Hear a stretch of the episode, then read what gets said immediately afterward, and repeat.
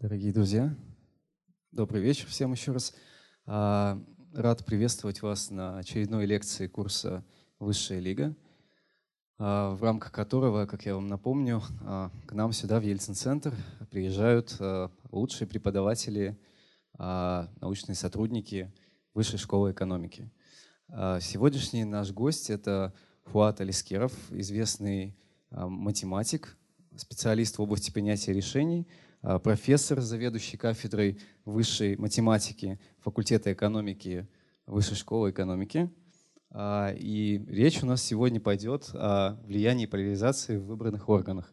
Что это такое, подробнее расскажет Фуат Тагиевич. Я ему слово передаю и прошу вас поприветствовать нашего гостя. Спасибо.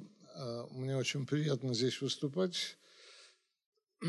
Я сегодня познакомился и с музеем, и походил здесь. Замечательный такой центр создали. Вот. А э, относительно темы лекции, я вот э, немножко в смущении, потому что почему-то я решил, что все тут уже все азы, базу всей политической теории знают, поэтому мне надо там рассказать какие-то там э, элементы таких верхних уровней. Но, а, значит, я буду рассказывать, действительно, это все-таки элементы верхних уровней, даже будет чуть-чуть математики, но на нее не обращайте внимания. Я буду просто рассказывать это на словесном уровне, базовые понятия. А, значит, и, пожалуйста, прерывайте меня в любой момент, как вы только почувствуете, что что-то непонятно. Значит, я вот пришел сюда объяснить эту тему. Если хоть что-то вот непонятно, сразу поднимайте руку и говорите непонятно. Окей, okay. значит, ну вот давайте начнем с простенького примера. Давайте представим себе, что у нас есть парламент. Можно как-нибудь так, чтобы я туда тоже боком так смотрел. Ага, вот так, да. Вот. Э, представим себе, что у нас есть парламент, в котором есть 99 мест – есть три партии, которые имеют по 33 места, да, или 33 голоса. А правило принятия решения, ну, как обычно, это простое большинство голосов.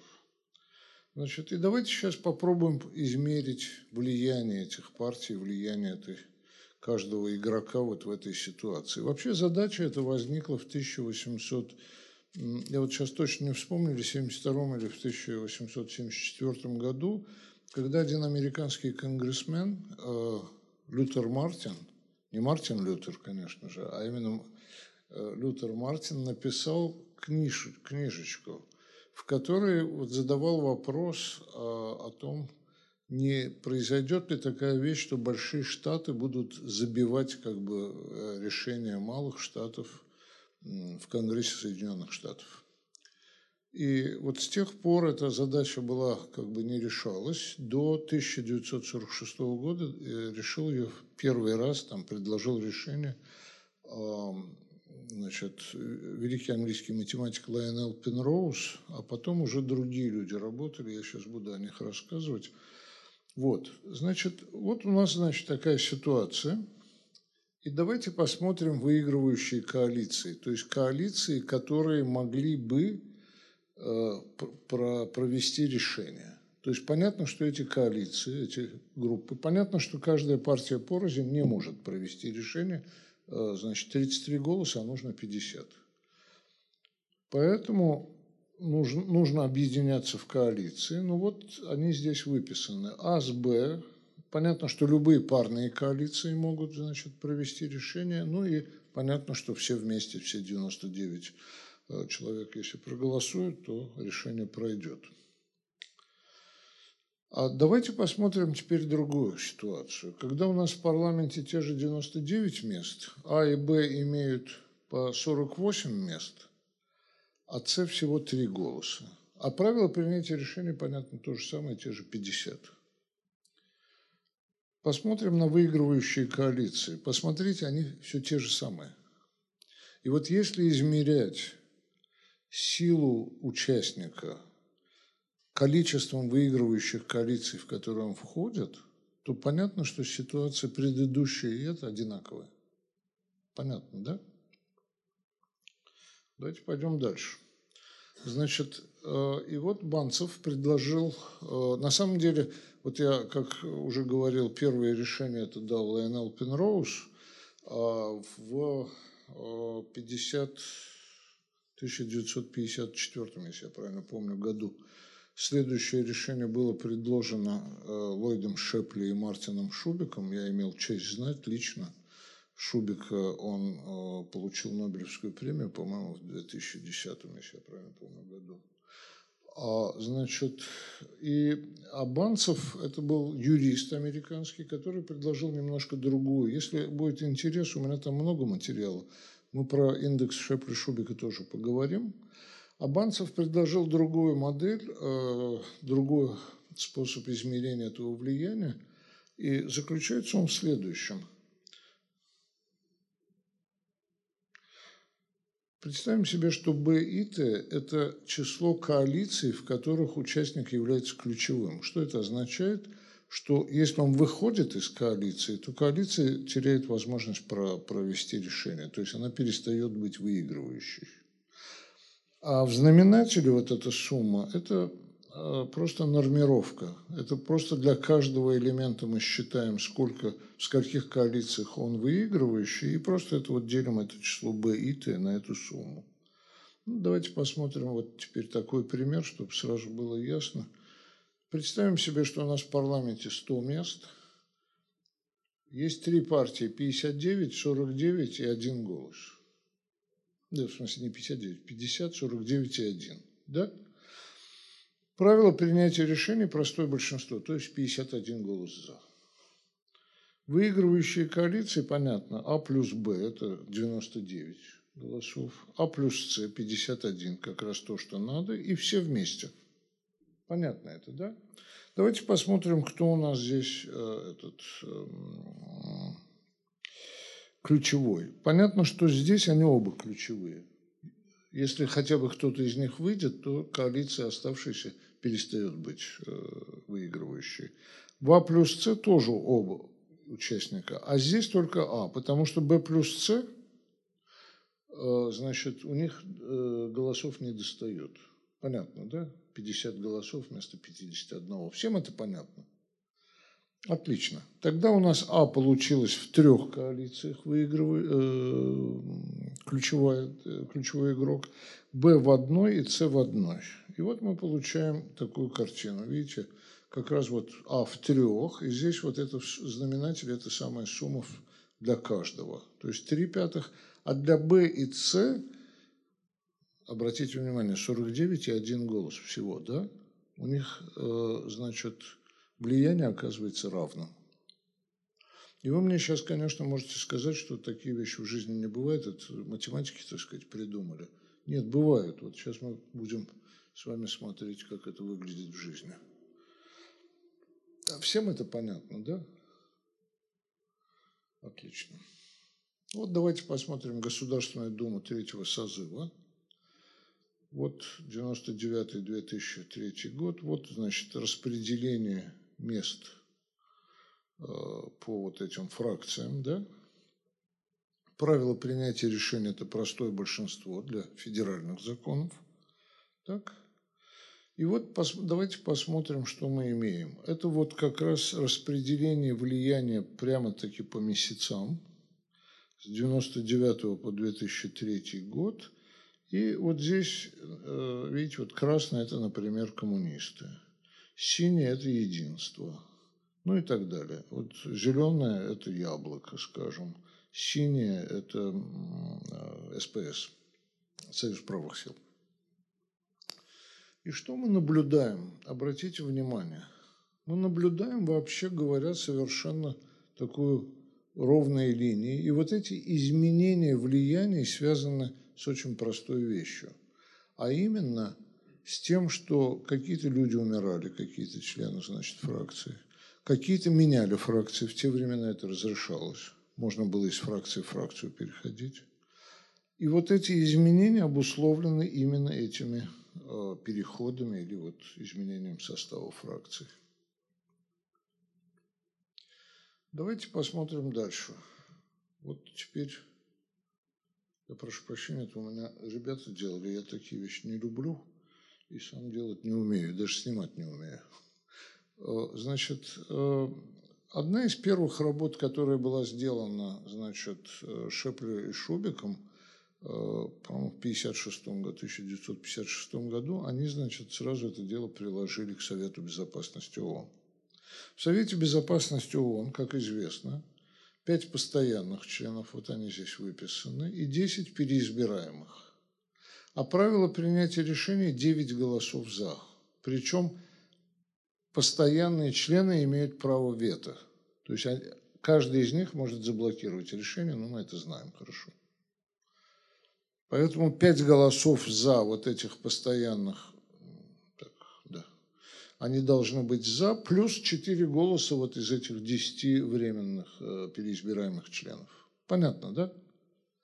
Ну, давайте посмотрим. Значит, э, и вопрос был, а каково влияние на принятие решений каждого члена Совета Безопасности.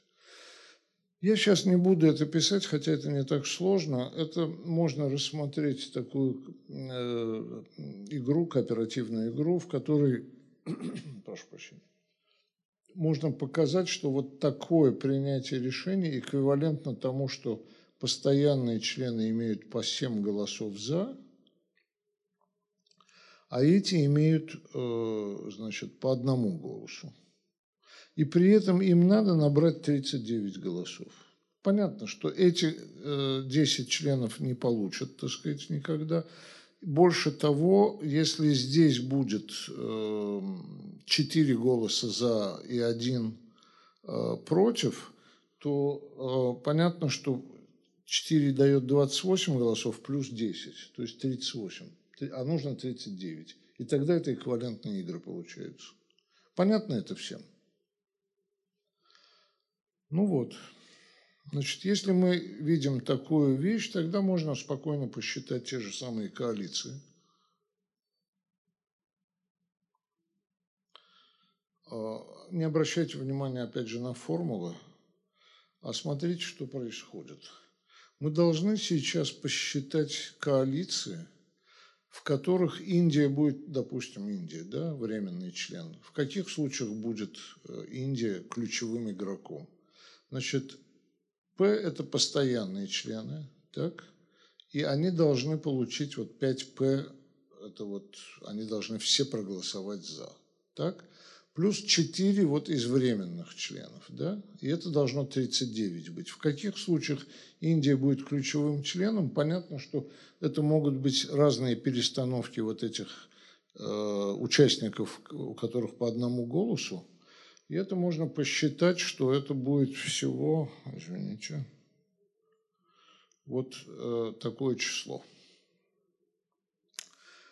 А постоянные члены, значит, совместно с вот этими четырьмя голосами будут, э, значит, ключевыми вот в таком количестве случаев. И всего число коалиций, в которых хотя бы один участник является ключевым, можно посчитать, что это 5080. Неважно, как это считается. Я хочу обратить ваше внимание, это э, опубликовано, у нас есть книга на эту тему, в смысле не на тему Совета Безопасности, а где вот влияние обсуждается. Там есть аккуратные расчеты. Главное вот в чем идея. Идея в том, что как посчитать, вот мы можем посчитать, в скольких выигрывающих коалициях каждый игрок является ключевой, ключевым. Вот это значит э, число, число есть. И дальше можно честно посчитать, что для постоянных игроков это вот такое число, для каждого постоянного игрока, а для переменных это вот такое число, ну, для переизбираемых. И если теперь мы просуммируем, то получится, что влияние постоянных членов Совета Безопасности, да, я сразу хочу сказать, что этот индекс нормирован на единицу. Что это означает? Это означает, что этот индекс имеет, э, он изменяется между нулем и единицей. Понятно, да? Так смотрите, пять этих игроков постоянных имеют 83% или 0,83 влияния в Совете Безопасности. А эти 10, все, все остальные, имеют всего-навсего 0,17 влияния. Нет, так правило 9 голосов должно быть. Это просто должно быть 9 голосов.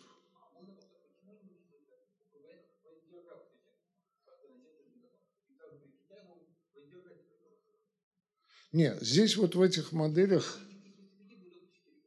в этих моделях, э, значит, давайте я так скажу, и в более сложных, и в этих моделях спокойно можно написать формулы для, э, значит, значит, случая, когда кто-то может воздержаться, формулы получаются на 2 километра длиннее, я серьезно, это, они просто какие-то немыслимо тяжелые получаются, а смысла это не прибавляет, вообще говоря, нисколько. Вот другой пример. Давайте я все открою. Вот другой пример. Э, «Газпром», в котором в совете директоров, значит, были, э, э, значит, в смысле, вот эти, как они называются, акции, распределялись, значит, Российская Федерация как государство имела здесь, значит, 38% акций, юридические лица, ну, я не называю дробные части, 36,8, да, физические лица вот столько, иностранные инвесторы столько. Вот всего, значит, 100% акций. Понятно, да? И можно посчитать, да, а, значит, решение принимается по большинству голосов. То есть это 50% плюс один голос. Дальше можно честно посчитать опять все выигрывающие коалиции. И вот здесь отмечено – Обратите внимание, вот эти кружочки – это ключевые игроки в этих коалициях. То есть понятно, что вот в этих трех коалициях, э, в смысле, коалиции из этих трех участников, она имеет 86-68% голосов. То есть больше, чем 50% плюс один. Любой из них, если выйдет, любой из этих двух, то коалиция перестанет быть выигрывающей. А вот если эти иностранные инвесторы выйдут, то здесь получится, ну сколько там получится, 75 там с чем-то. То есть голосов будет хватать. Понятно, да? И вот они, значит, эти самые коалиции выписаны. И дальше мы имеем, что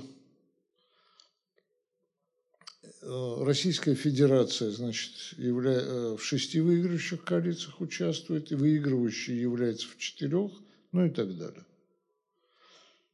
И можно вот честно, опять же, пользуясь этими формулами, посчитать и получить, что вот это «Б», вот то самое «Б», где говорит для каждого участника, в скольких выигрывающих коалициях он ключевой, то есть для этих вот трех это всегда по 4, а для иностранных инвесторов 0.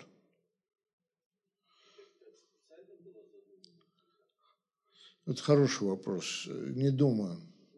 Хотя, может быть. Вообще, вы знаете, э, это хороший вопрос. И э, мы делали работу, я о ней не буду рассказывать, если будет интерес, могу поподробнее рассказать о влиянии, распределении влияния в Международном валютном фонде.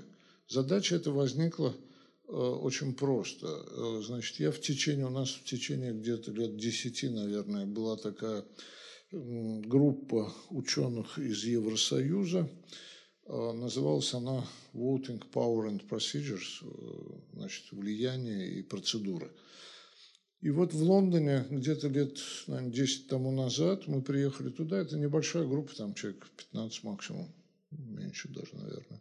И перед нами выступал министр э, значит, финансов Евросоюза, Э, и он сказал такую фразу очень интересную. Значит, вот э, Соединенные Штаты, когда Международный валютный фонд образовывался, контролировали 40% мировой торговли и имели вот столько-то значит, влияния в этом МВФ.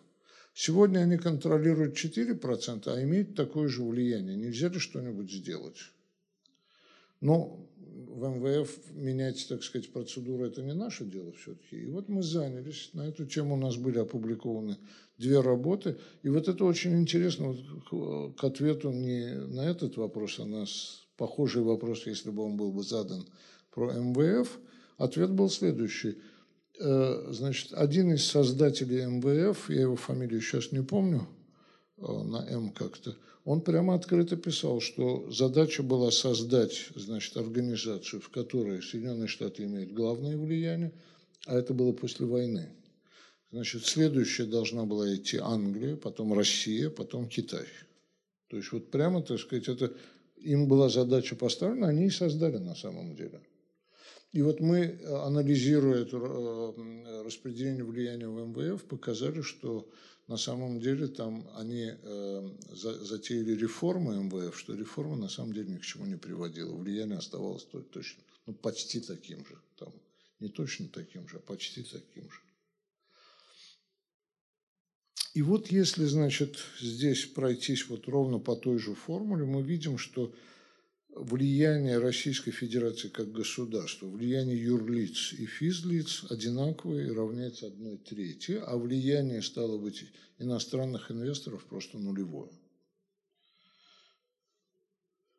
Применяя, значит, эту же э, вот,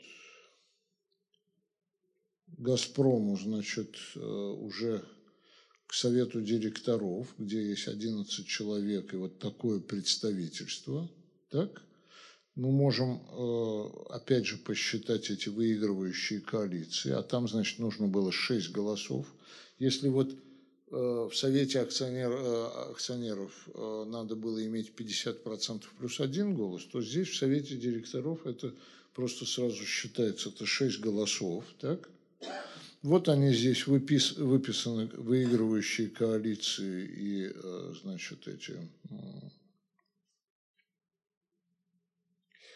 ключевые игроки. И мы получаем, что в Совете директоров те же самые, значит, распределения, а, извините, те же самые распределения, вот, а при, прошу прощения, если решение принимается двумя третями плюс один голос, то есть восьмью голосами, то уже меняется значит, структура, и Российская Федерация плюс юридические лица имеют уже половину влияния, а, в смысле не плюс, а каждый из них. Прошу прощения, чтобы плюс не в смысле суммарное влияние. Вот. А, э, значит, эм, как физлица, так и иностранные инвесторы имеют ноль а, голосов. В 2005 году, видите, э, у Российской Федерации увеличилось, так сказать, эм, количество акций, да. Вот опять мы можем написать эти выигрывающие коалиции – И обратите внимание, что происходит. Значит, Российская Федерация как голосующий актор имеет все влияние, и ни физлица, ни юридические лица, ни иностранный инвестор никакого влияния не имеют. То есть Российская Федерация как э, актор, э, как акционер вот этого самого Газпрома полностью контролирует ситуацию и может э, принимать любые решения, независимо от вот этих самых э, других инвесторов.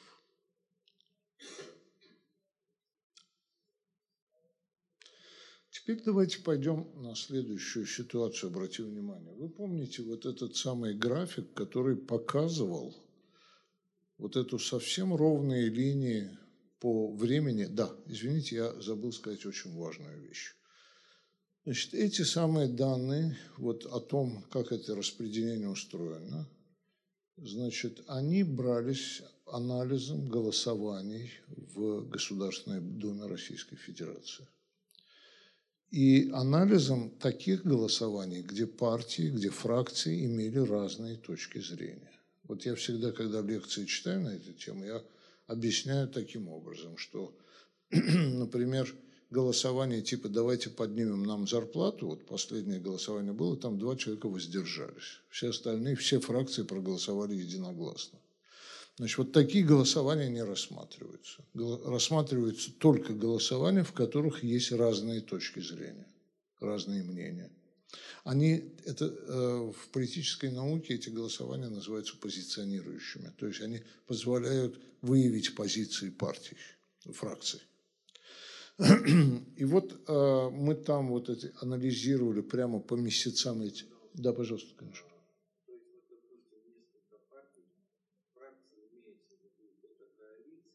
Нет.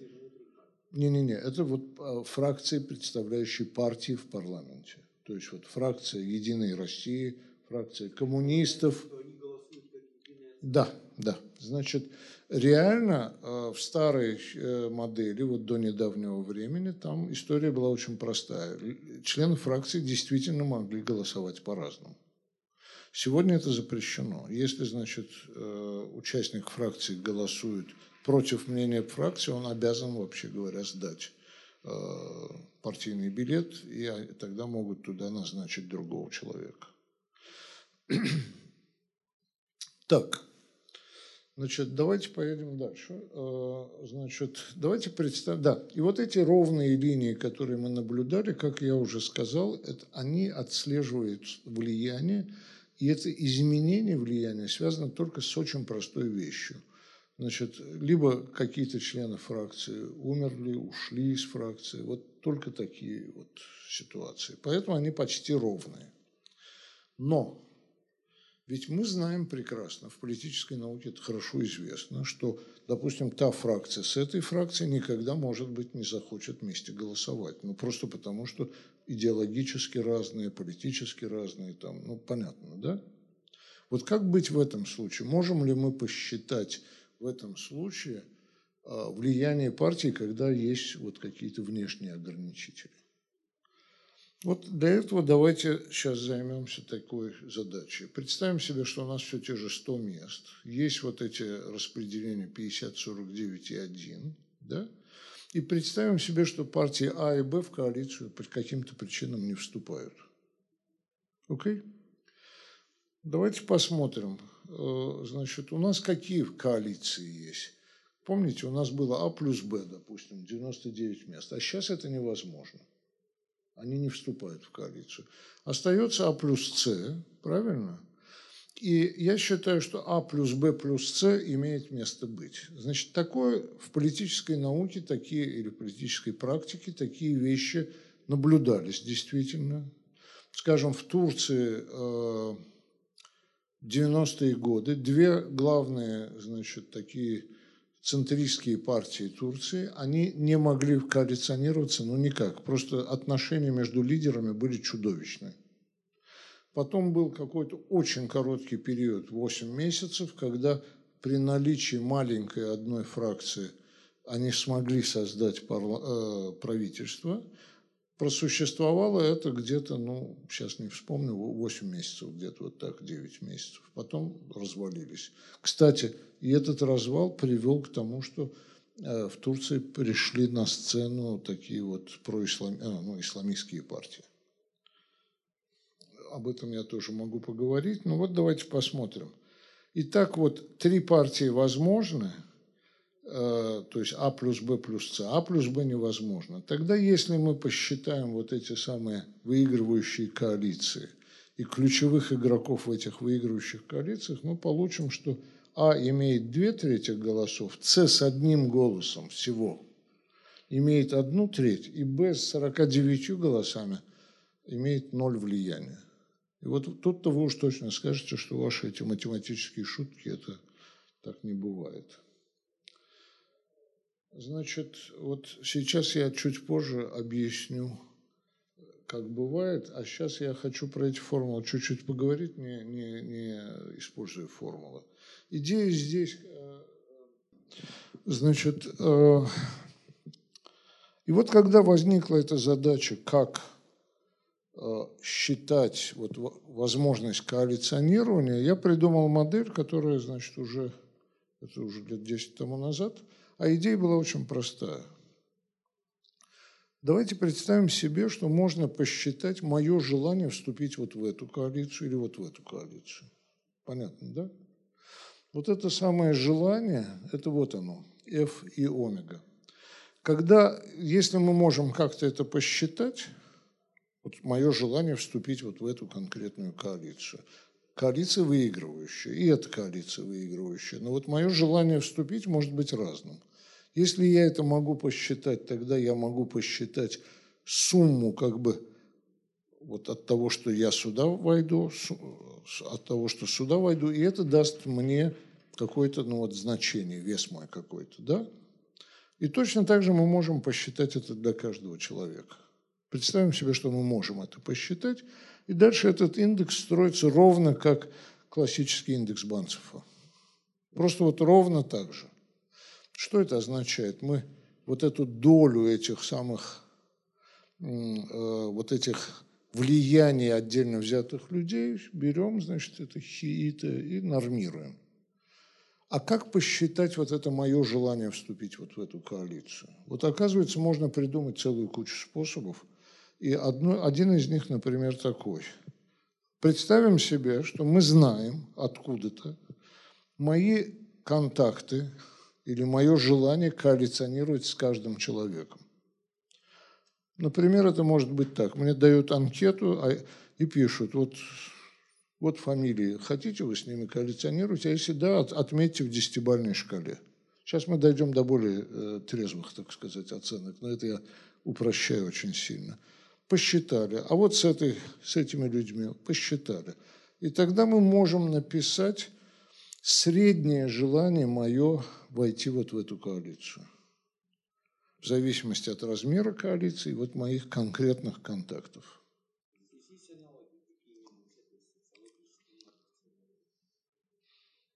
Э, отчасти да. Я, честно говоря, об этом не задумывался никогда, да. Есть. Может быть, обратная ситуация. Да, я хочу войти и коалиционировать с этими людьми. Может быть, они вовсе даже не желают со мной коалиционировать, правда?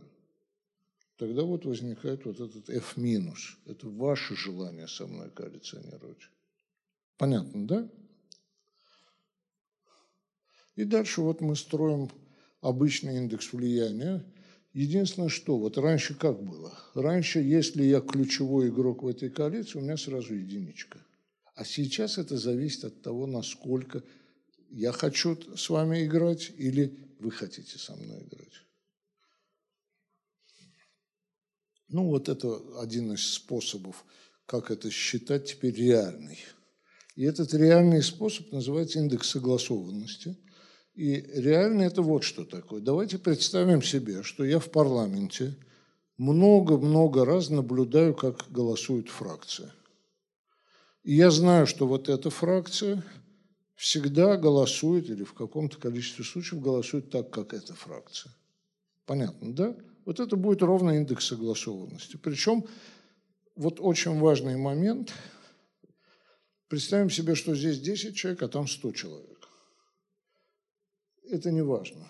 Главное, что доля людей, которые голосуют в этой фракции «за», совпадает с долей людей там. То есть, если 10%, один человек здесь, 10 человек там. 9 человек против, 90 человек против. Воздерживаться нельзя. Еще раз говорю, можно написать все формулы, я даже написал, но их даже не публиковал, потому что если мы воздержавшихся учитываем, формулы становятся длиннее, смысла не прибавляет нисколько. А теперь смотрите. В Третьей Думе согласованность между фракциями. Аграрии с коммунистами – почти на уровне 90%. То есть в 90% случаев все голосования были фактически, так сказать, одинаковыми. А вот, пожалуйста, другой пример. Единство с ОВР. Это вот тот самый момент, когда единство и ОВР слились. А почему такое происходило, помните, уважаемые коллеги?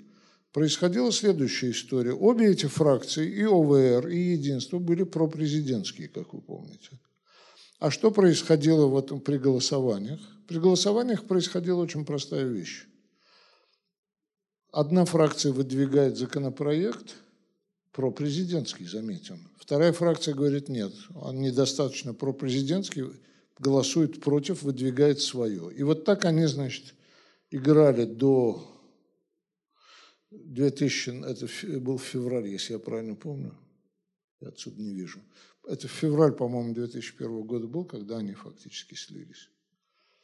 А вот зеленое – это яблоко и вот оно. И э, этот э, Союз правых сил. Обратите внимание, на уровне 50%, почти что монету бросали. Голосовать вместе или голосовать порознь. А это коммунисты с единством. Понятно, да? Теперь, учитывая, значит, вот этот индекс согласованности, то есть вот это желание создавать коалиции, теперь мы можем, базируясь на этом индексе согласованности, мы можем сказать, до какой степени эти фракции готовы сотрудничать. Я сейчас не буду вдаваться в статистический анализ, там серьезная, очень, очень серьезная работа делалась. Значит, но мы показали, что коэффициент 0,4 как раз это вот пороговое значение. Если у них коэффициент ниже, чем 0,4, то мы считаем, что они не, не сотрудничают. Образно говоря, они не входят в коалицию. Понятно, да? И тогда мы можем посчитать вот эти самые индексы, о которых я говорил, и посмотрите, какая красота получается. Вспомните, коммунисты в Третьей Думе имели больше, чем 20% мест. А посмотрите, влияние какое, почти ноль везде. Но что здесь интересно, вот эти два всплеска, вот эти. И когда я впервые получил этот график, а у нас, э, эта работа делалась совместно с Георгием Александровичем Сатаровым и моими учениками, мы вместе это работали – Сатарова я знаю там лет 50, наверное. Значит, мы еще были совсем молодые, как он сам говорит, люди так долго не живут, сколько мы знаем друг друга. Вот. Я принес к нему эти графики и говорю, Юра, здесь какие-то ошибки, так сказать, такого вот, я не понимаю, что это такое. Он посмотрел, говорит, нет никаких ошибок. Вот этот пик, ну, понимаете, я в те годы вообще даже в России не жил, поэтому содержательной интерпретации я не мог взять на себя эту вещь. Он посмотрел и говорит, все очень просто. Вот это, значит, одна из них, это в книге у нас описано, значит, один пик – это э, подводная лодка Курск затонула, а второй пик – это бомбежка Югославии. А вот этот пик, если я правильно помню, все пики в книге описаны. У нас вышла книга, которая называется, она вышла, к сожалению, политологи ее не смотрят, это была моя ошибка – там я специально следил, чтобы в этой книге, не дай бог, никакой математики особой не было. Вся математика убрана в приложение. Но моя ошибка была в том, что книга вышла в издательстве «Физматлит». И поэтому политологи, когда видят «Физматлит» и книга, называющаяся «Влияние и структурная устойчивость Государственной Думы», они ее даже не открывают. С другой стороны, когда математики видят это, ну, понятно, что из общих соображений могут открыть, но, в общем тоже особо не лезут, потому что кому интересно влияние в Государственной Думе математикам, я имею в виду. И вот так и получилось, что книга, в общем-то, не, на нее ссылаются, на нее даже за рубежом ссылаются, но она не очень известна в массе политологов, именно вот это моя была стратегическая ошибка. А это, по-моему, если я правильно помню, это в книге описано, это назначение Чубайса председателем РАО ЕС. То есть вот в этот момент, э, ну, как известно про Чубайса же говорят, что это всесоюзный аллерген, да, вот, вот это ровно реакция, так сказать, Думы была на назначение Чубайса. А это вот э, небольшие э, эти самые фракции – ну вот синий это СПС, вот оно. И заметьте, так сказать, все влияние это где-то на уровне там самые максимальные 0, там 14, 0,15. А яблоко, видите, где вот там перебивается от 0,05 до нуля. Ну, фактически никакого влияния, да. Здесь все понятно. Я еще раз говорю, да, пожалуйста, конечно.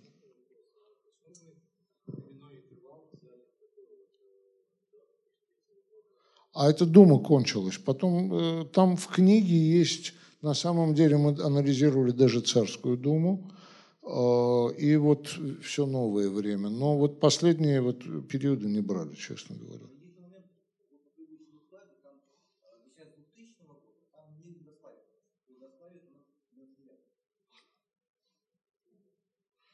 Ну, я, вам, я честно скажу, так сказать, это вот, э, это Сатаров, а?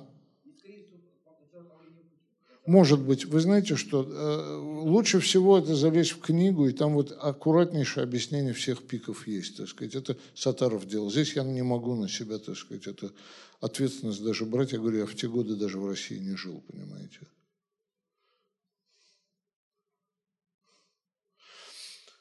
Ну, а дальше, понимаете, да, когда я первый раз э, рассказывал эту модель новую, вот как влияние считать, мне сразу сказали, что а почему бы не посчитать влияние во французском парламенте 1870 года?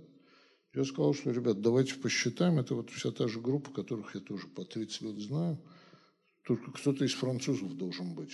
Я же не могу, так сказать, сидя в Москве, там, оценивать, что там во Франции происходило они как-то так не очень, э, не нашлось человека, а вот немцы нашлись. И вот я, э, мы начали делать, э, причем этот период меня интересовал больше даже, понимаете, чем немцев, а немцы уже потом нашлись, когда мы начали. Это моя аспирантка Рита Камалова, она нашла все данные и так далее, и так далее.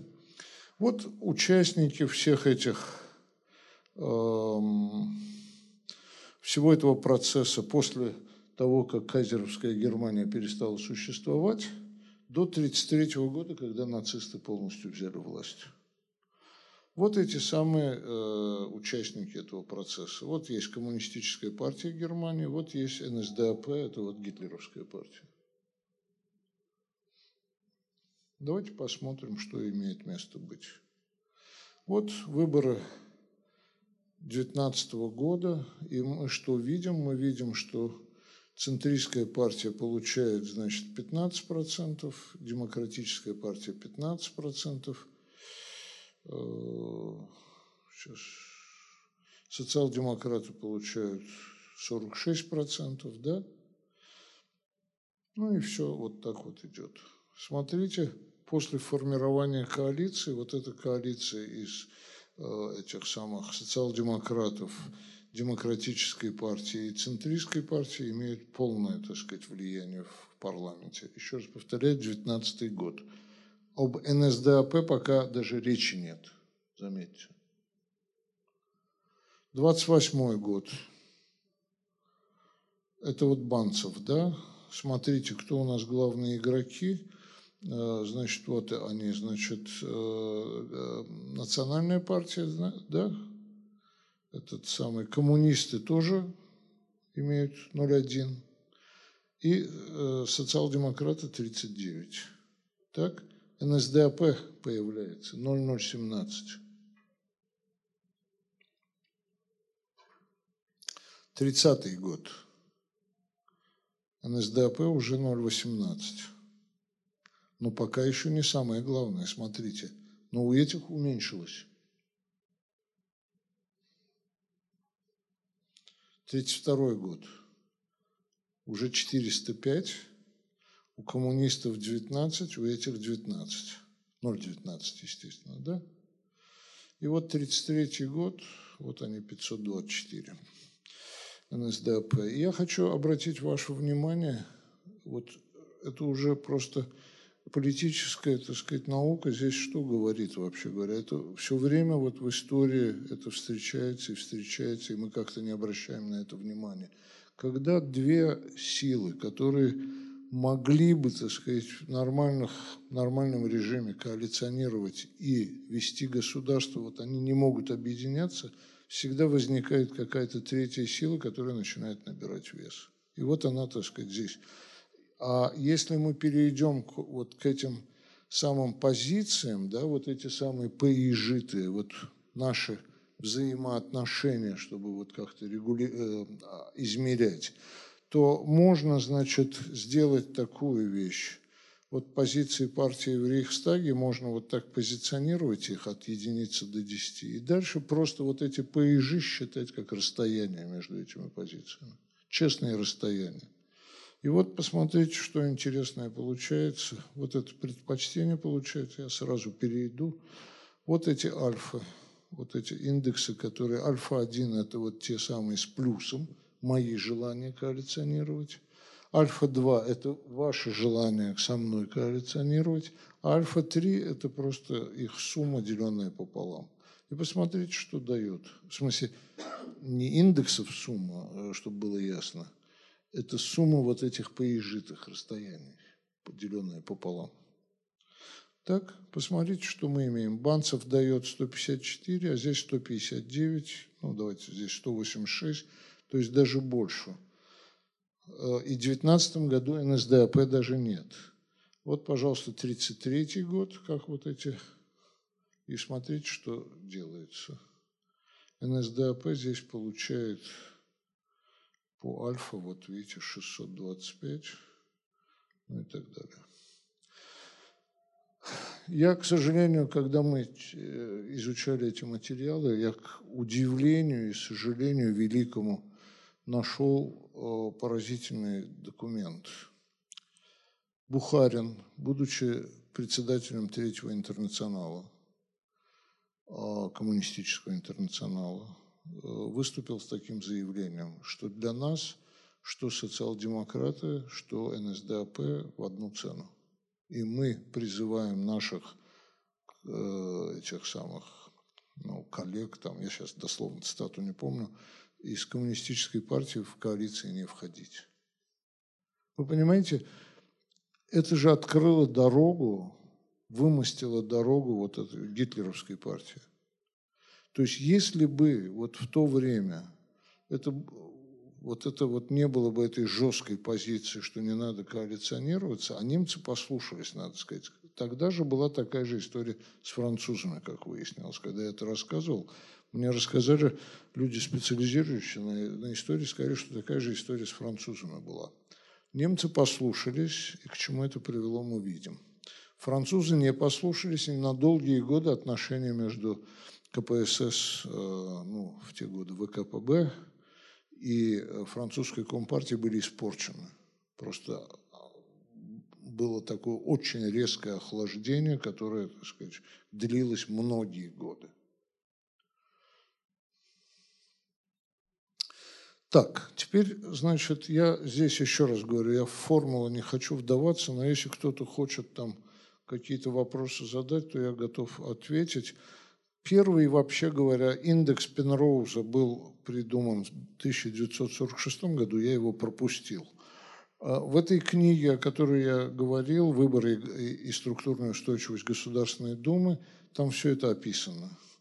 Поэтому, кто хочет формулами интересуется, милости прошу. А индекс Шепля-Шубика, который появился в 1954 году, здесь одна маленькая разница между этим индексом и Банцев, индексом Банцефа.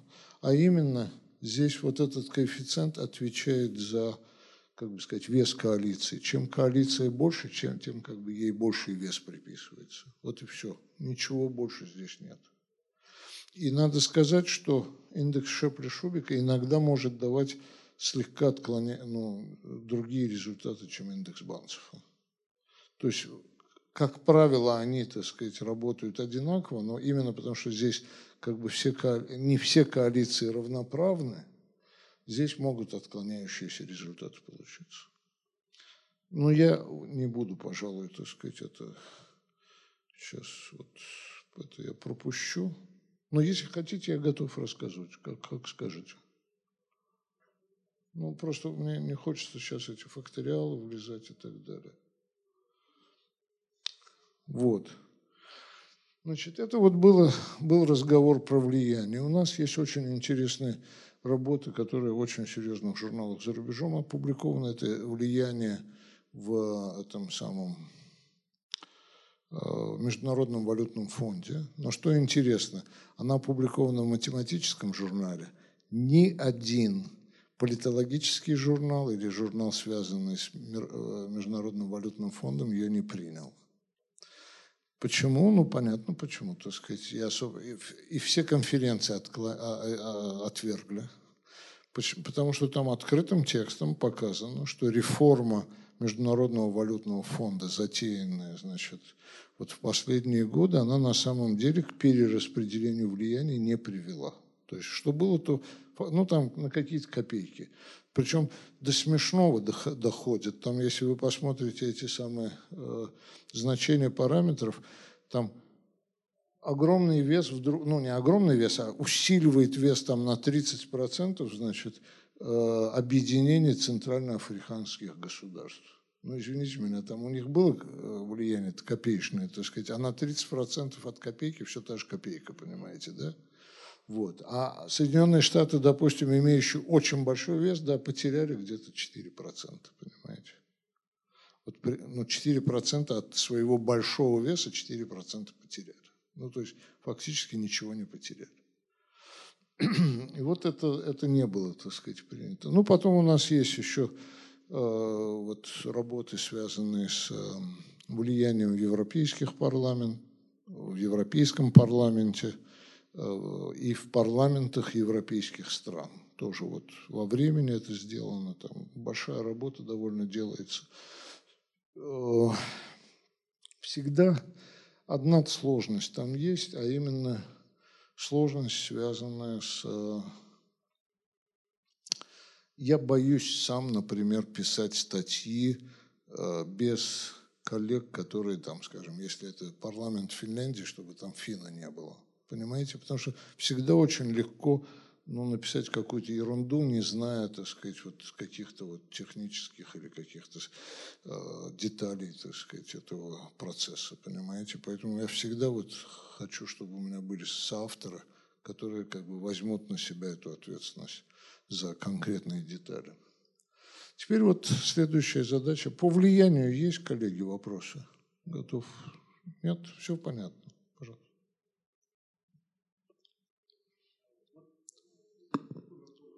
Пожалуйста, конечно.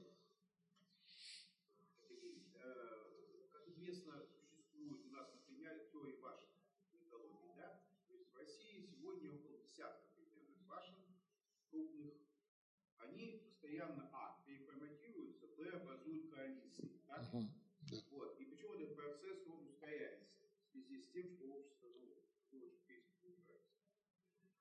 Э, вот э, как-то вы это можете измерять? В принципе, да. Да. Да. Да, ну то есть больше создавать надо, да? Да. То есть больше участников. Ну а второй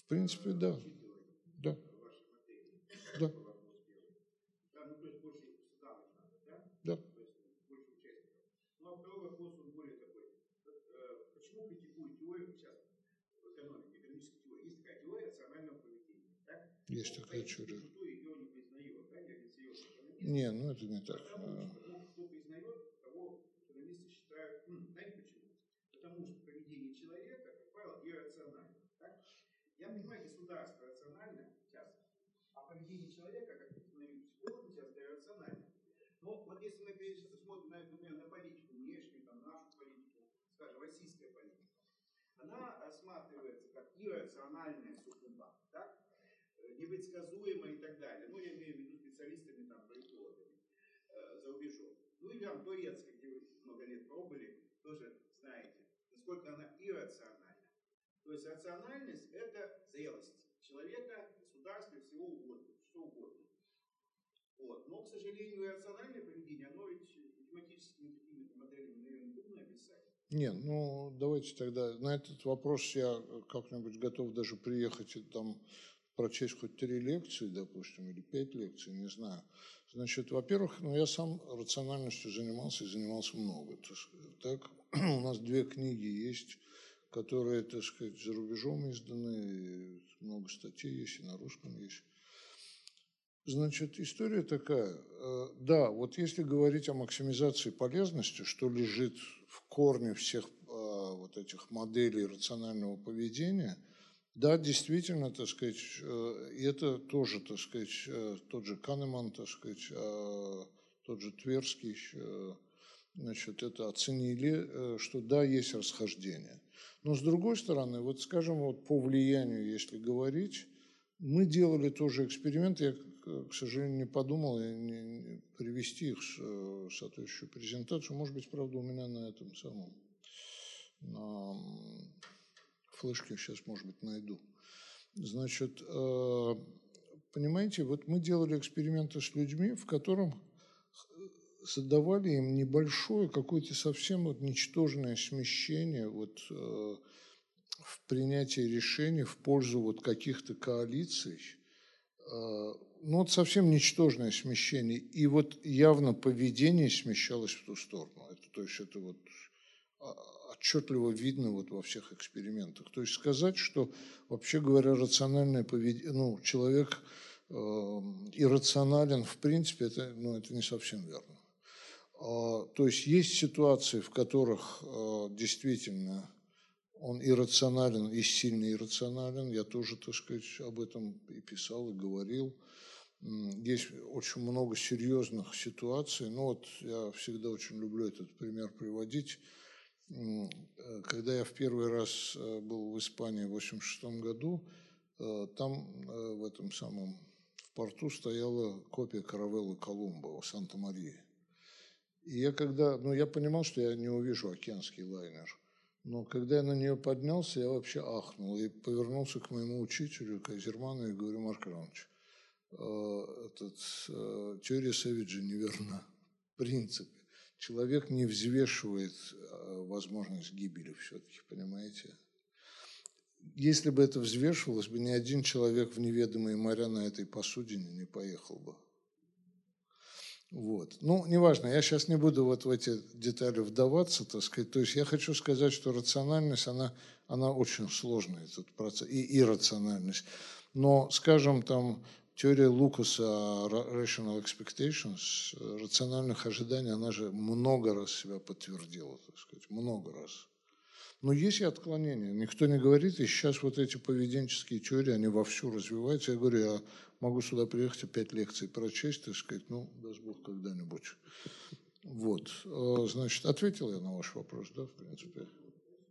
Не, ну, можно дальше, но это уже будет другая тема просто.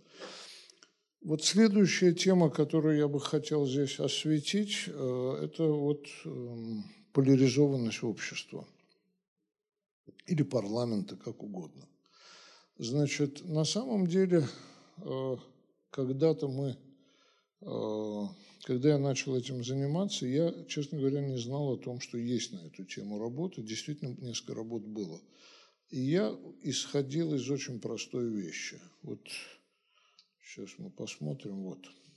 То есть э, вот придумать этот индекс поляризованности, о котором я буду рассказывать, я потратил там секунд 20. И секунд 20 я потратил вот на что. Идея была очень простая. Ну вот можно это рассмотреть на примере качелищ.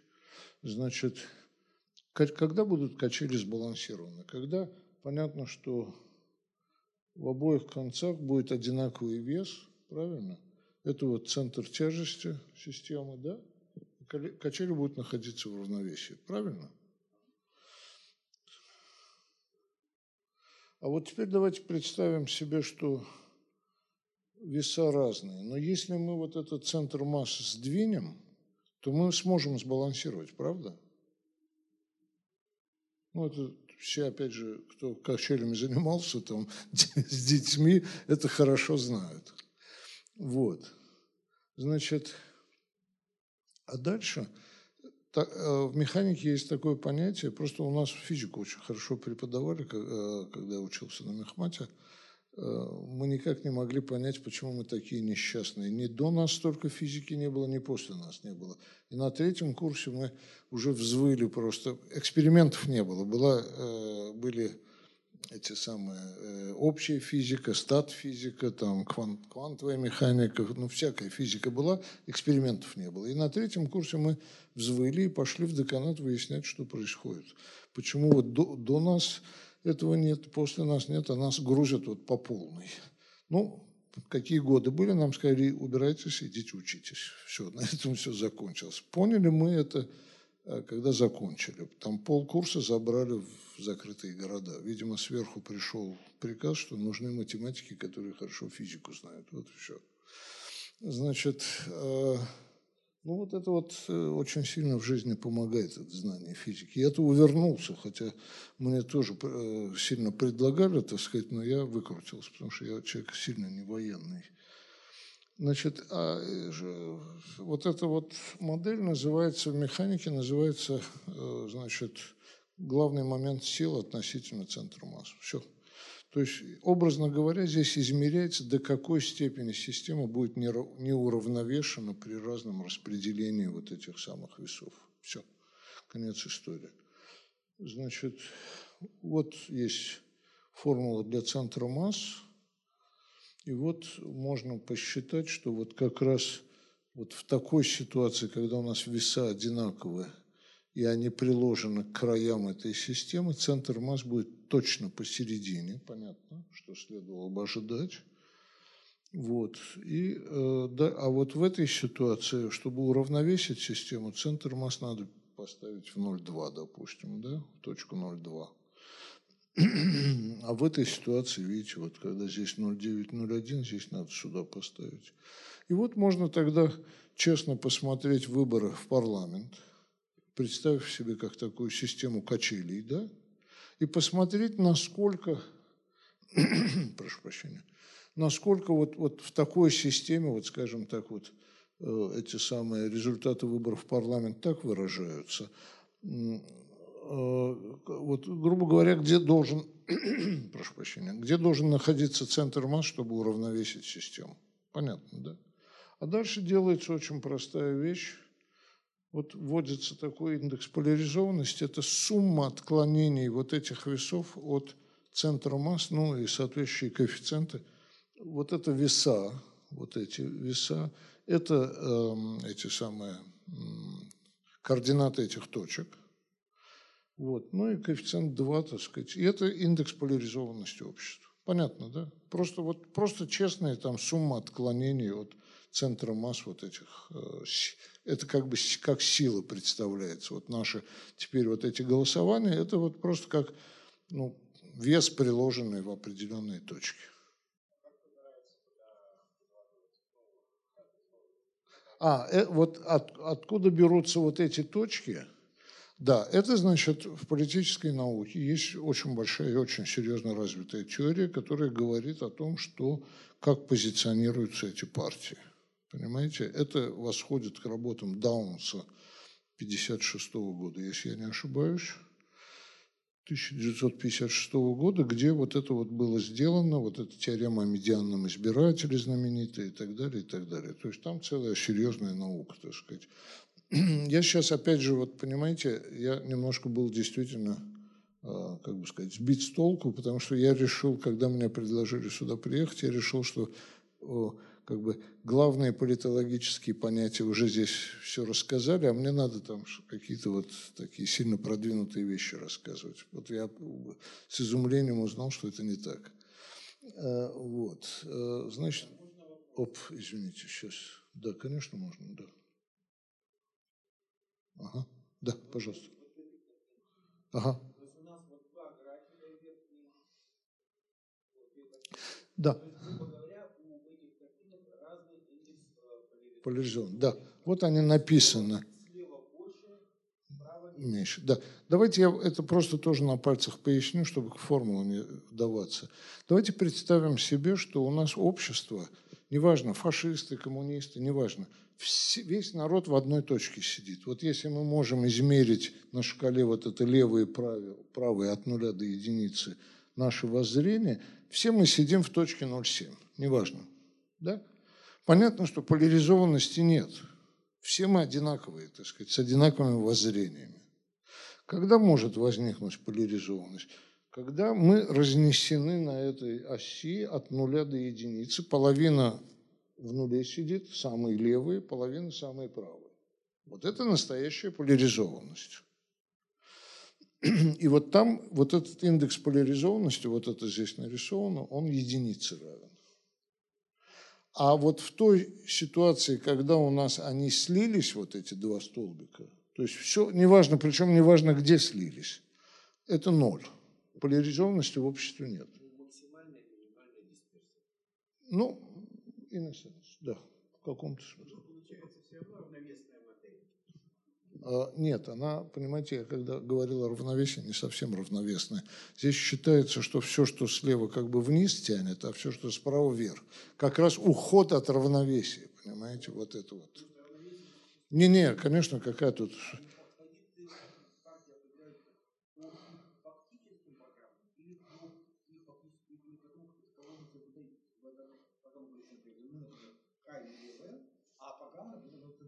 Да. Давайте, да, значит, на эту тему я говорю, есть еще, так сказать, серьезная э, наука. Вы знаете, у меня есть книга, которая называется «Выбор голосования партии», которую я в 95 году еще написал. Так?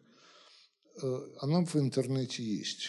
То есть, если вы прямо наберете вот выборы точка голосования точка партии, и там э, один из параграфов вот этой модели Даунса посвящен. Я там не, не влезал. Она очень популярная, потому что в 95 году была потребность написать книгу, а, собственно, книга как была написана? Написана она была таким образом.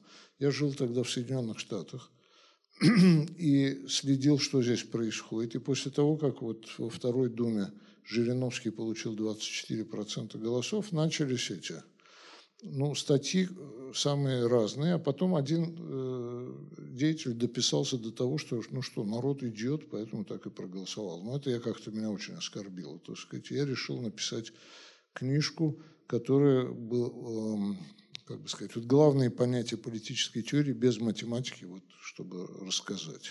Это был 94 год, или, да, 94 -й. Потом я вот из Америки приехал сюда, в этот в отпуск, и книга там тоже было интересное приключение. А, книга была издана, причем там она была издана тиражом 10 тысяч экземпляров, и она мгновенно разошлась, и она вот в интернете есть. Она до сих пор есть, и больше того меня э, изумило. Я был на ученом совете, на диссертационном совете вот э, несколько месяцев назад. Из Казани человек привез эту книгу и попросил надписать. Говорит, мы по ней до сих пор учим студентов. Вот. Там вот написано, как это делается. Вот давайте я еще одну вещь добавлю здесь, потому что перейдем к многомерным моделям. Есть такой человек, Ховард Розенталь э, в этом Гарварде. Он впервые начал серьезно изучать многомерные модели, когда вот нельзя Э, ну, осью левой и правой описать все. И его коллега Кис Пул, э, я с Пулом в Калтеке вместе даже работал, а они очень много на эту тему работают, и как раз там вот изучают эти вопросы, как, допустим, по программам это построить, потом по реальным голосованиям. По программам всегда это, пожалуй, я бы сказал так, я бы не стал доверять, если это по программам построено. А вот по реальным голосованиям, когда они копят эти базы данных и их обрабатывают, а потом говорят, смотрите, вот оно, так сказать, как это происходит, вот здесь э, там серьезная работа. Там очень серьезные работы, э, уже много лет длятся, и вот мы, скажем, этими работами пользовались, когда считали Конгресс, сейчас вы увидите этот, э, как это происходит. Э, с этим понятно, да, не, не влез, да, пожалуйста, не влезая вот в формулы просто.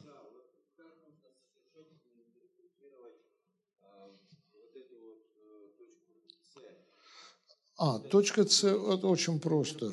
Не-не, ее не надо здесь интерпретировать. Здесь интерпретация очень простая. Не интерпретация, а как бы это назвать, смысл ее. Вот если мы в качелях имеем вот в такой ситуации равновесие, так, то здесь, наоборот, я считаю, что как бы вот этот вес слева от этого самого, от центра тяжести, он как бы вниз идет, а этот, наоборот, вверх. Понимаете, да? То есть как бы они разнонаправленные. Вот все, что справа вверх тянет, представьте себе, что сила, тянущая вверх вот с этой, э, ну, э, как бы сказать, вот, вот, вот с, вот этот вектор сил, так сказать, вот так устроен, он вверх тянет, а это вниз тянет. То есть понятно, что вот в этой самой ситуации, вот в этой, э, система будет максимально не в, равновесии. Максимально не в равновесии. Почему? Потому что она вот эти качели, как бы вот, понятно, да? То есть сидит здесь один человек там весом там, 50 килограмм вниз тянет, а здесь стоит наоборот, вверх. Здесь стоит человек и тянет эту кач... часть качели с силой 50 килограмм вверх, а здесь сидит человек, который тянет, ну или сидит весом 50 килограмм, который вниз тянет. Понятно, да, что это будет максимально неравновесная ситуация. А вот в этой ситуации представьте себе, что вот эти вот эти штуки слились. Понятно, что они как бы вот они уравновешены. То есть поляризации нет, нулевая. Еще раз повторяю, это не важно, какие воззрения, правые, левые, центристские. Главное, что они все, мы все одинаковые, понимаете? Вот это очень важно. Когда одинаковой поляризации нет. То есть со стороны человек может сказать, ну что это за общество, там все фашисты, да, допустим. Это не важно, это наше мнение. У фашистов они все фашисты, нету никакой поляризации. Поляризация возникает, когда в обществе есть две против, ну, несколько противоположных точек зрения. Окей? Okay. Ну вот для парламента Финляндии впервые тогда это было посчитано. А, ну вот показатель поляризованности. Вообще это очень интересно а, для шведов, для этих самых, для э, северных вот этих стран показатели поляризованности всегда, как правило, очень низкие. Ну вот, значит, Опять какой-то пример. А, да, теперь идет многомерный случай. Давайте представим себе, что политику позиции партии нельзя в шкале левой и правой определить. А есть еще одно измерение. Ну, вот здесь, например, отношение к притоку беженцев. Я про беженцев еще поговорю на эту тему. Значит, тогда я могу вот да, и вот конкретное положение партии может так измеряться, допустим.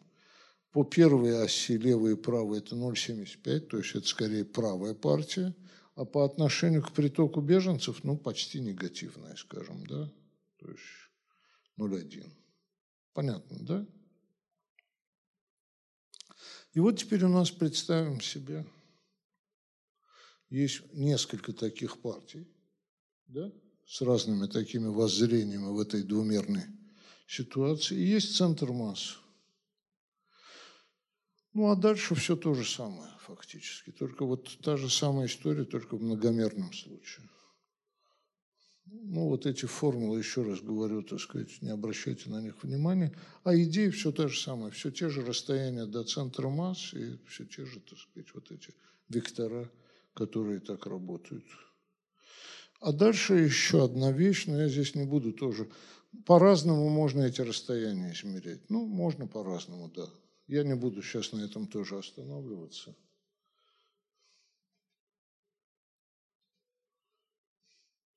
Вот теперь давайте посмотрим Государственную Думу Российской Федерации. Значит, вот эти графики сами, причем, э, извините, Э, э, вот в этой книге выборы сейчас, влияние и структурная устойчивость российского парламента, эти самые оси, они были с помощью там, метода главных компонентов в факторном анализе, были определены, там все-все было аккуратно сделано. Теперь смотрите, какая интересная штука. У нас есть две оси на самом деле. Лояльность и оппозиция и ну да, идеологичность и прагматизм – это скорее даже отношение к реформам, можно сказать, понимаете? Вот. И вот наши вот эти самые фракции в Думе, э, вот они. Вот эти красные, значит, это э, КПРФ. Э, значит, ну и так далее здесь можно видеть. И дальше, пользуясь вот этими формулами, о которых я писал, Э, которую я написал, там вот можно честно посчитать эту самую э, поляризованность, вот она, 0,4, 0,5, 0,35 почти. Понятно, да? Это 94 год. Вот 95 год. Смотрите, они все как-то сильно подтянулись в одну сторону, поляризация сразу упала, 0,22. А вот 96 год, посмотрите, как разошлись резко, да? Это ОВР, это вот эти, как они, коммунисты, да? Вот, 0,41. Это депутаты, честно, депутаты, да. Причем можно двояко делать. Я сейчас даже не помню, я включил это или нет. По-моему, я их убрал, чтобы не путать. Можно, например, взять коммунистов всех, да, и их центр тяжести как бы найти, и тогда представить коммунистов как одну точку, но с соответствующим весом, сколько у них там человек. А, и также ОВР, и точно так же те же индексы считать. Различия получаются очень небольшие. Вот. А вот, пожалуйста, я говорю, 97 год, смотрите, как разошлись, и вот сразу 0, почти 47. Почти 0,5. Это очень большая поляризованность. 98 год, упала поляризованность. 99 -й.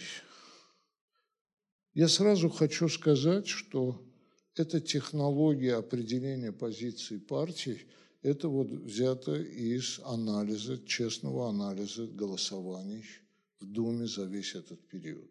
Просто это вот честно рассчитано на основании голосования.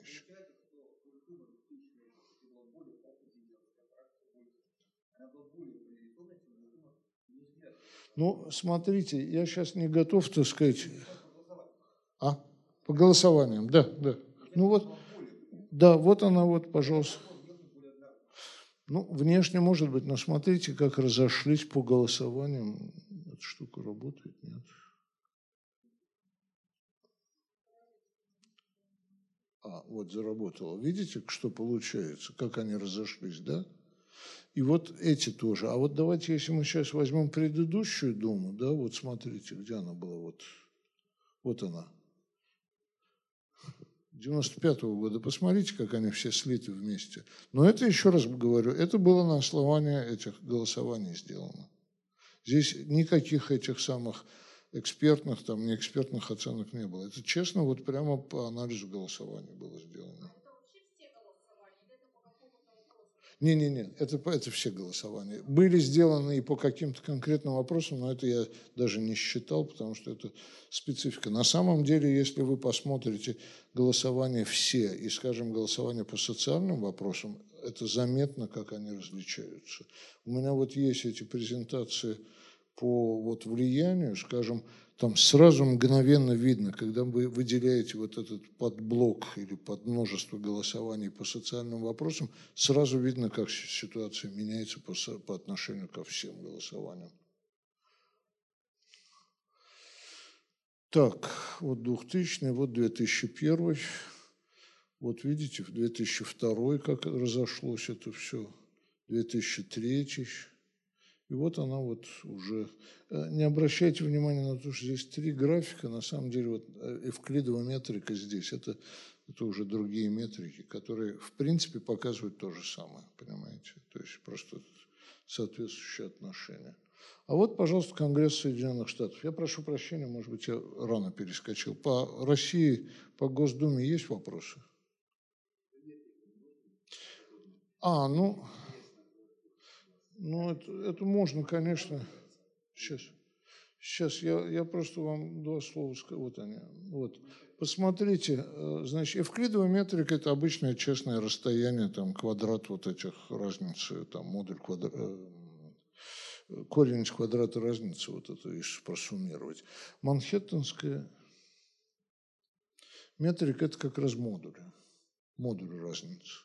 И, а, а Чебышевская – это максимум вот этого модуля разницы. Вот, собственно. И вот что было приятно, так сказать, когда я это увидел, эти графики, что, ну, числа на самом деле, не столько графики, когда три метрики берутся, и они показывают все примерно одно и то же, так сказать, это означает, что вы что-то правильное делаете. То есть нет такого вот фундаментального расхождения от того, что вы разные метрики взяли. Что я сделал? Простите?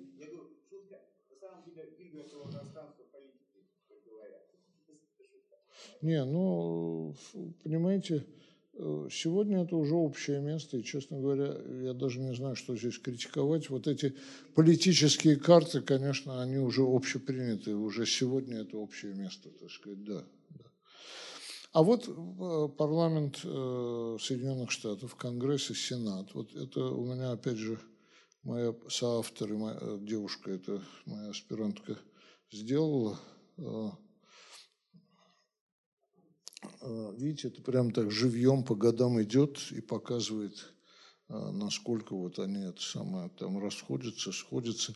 И, в общем, можно сказать, что вот, я сейчас не помню, здесь Обама, Обамовского периода нет, есть какая-то ошибка. Это, по-моему, вот как раз это самое большое расхождение, это период Обамы. Во время Обамы Конгресс сильно поляризовался. А, простите? Поляризованный, да, да. Сейчас вот интересно будет посмотреть. А, да, извините. Это модель вот как раз Маккарти, Пула и Розенталя. Они брали это дисперсию относительно медианной точки. А вот следующий график – это наш. Вот он при разных вот этих, э, ну, еще раз говорю, лучше в Клидову смотреть, вот видите, вот такое расхождение получается. Значит, это вот тоже сделано для Европарламента за вот почти все годы для э, Виктория, это моя вот девочка, это она сделала для Украинской Рады, но я даже, честно говоря, даже особо не влезал, так сказать, в эти самые. Единственное, что я могу сказать, что я с коллегами из Киева связался, они подтвердили, что там вроде бы там э, этот, но это их работа, поэтому я даже не влезал особенно. Вот. Эм, ну вот, значит, такая картина. Теперь, э, если нет вопросов, у меня там на вот этой самой флешке есть какие-то еще какие-то вещи, я готов рассказать. Если хотите, давайте расскажу. Хотите? Пожалуйста, конечно. А э,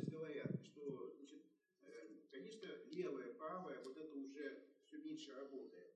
Скажем, КДС берет левую да, проблематику, а традиционно там, левые партии, там, в наоборот, естественно, правые. То есть все смешивается. Или взять эволюцию КПРФ, да, которая прошла путь, ну, понятно, от традиционной компартии к какой-то неосталинистской, там, я не знаю, националистической, православной, понятно, какой партии, так? То есть э, традиционные левые и правые не меняются, а что на их смену, что на смену их приходит, на ваш взгляд? Что-то это наблюдается или нет? Наблюдается. Да, да, да, да, да. Здесь, значит, я сразу могу сказать, что вот в каждой стране есть свое, так сказать, вот понимание вот этих осей, причем э, в этих, а, эти оси со временем тоже меняются. Но вот это искусство на самом деле политологов. Здесь я даже не берусь это, так сказать, обсуждать, потому что здесь нужны именно политологи, причем политологи очень серьезные политологи, когда вы математически понимаете, обрабатывая вот эти, ну, я не знаю, если хотите, я в двух словах готов рассказать, как это делается. Вот представьте себе, что у вас есть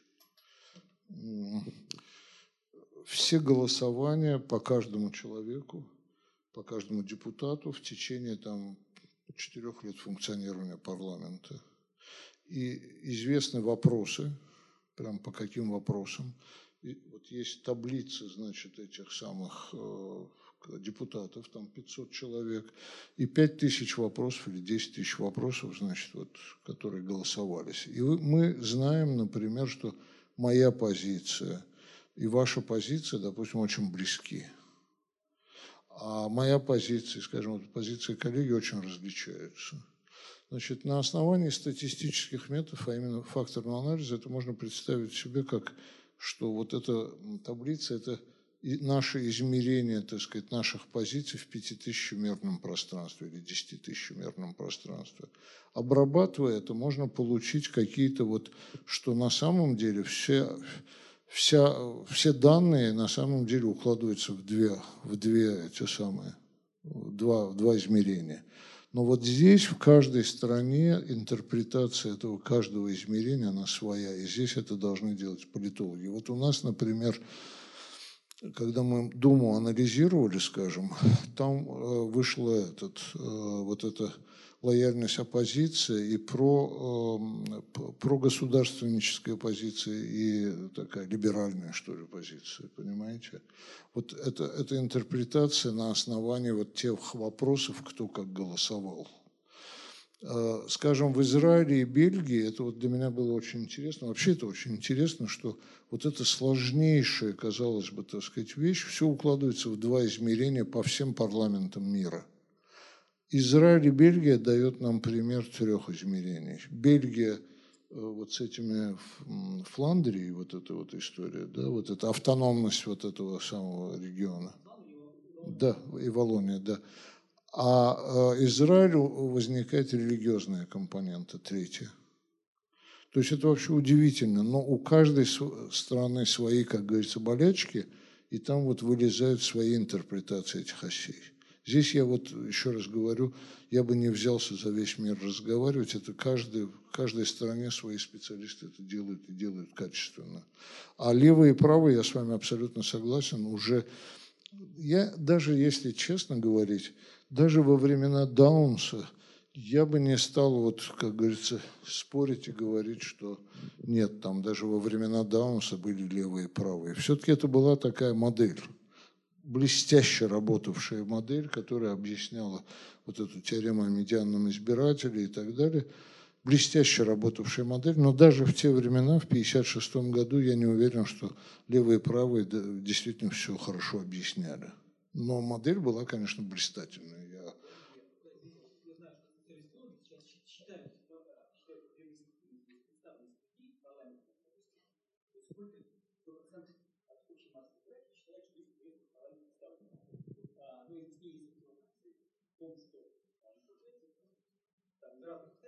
маленькое, сравнительно небольшое число людей, сравнительно с текущей ситуацией, не другими английскими странами, видит себя представленным в парламенте.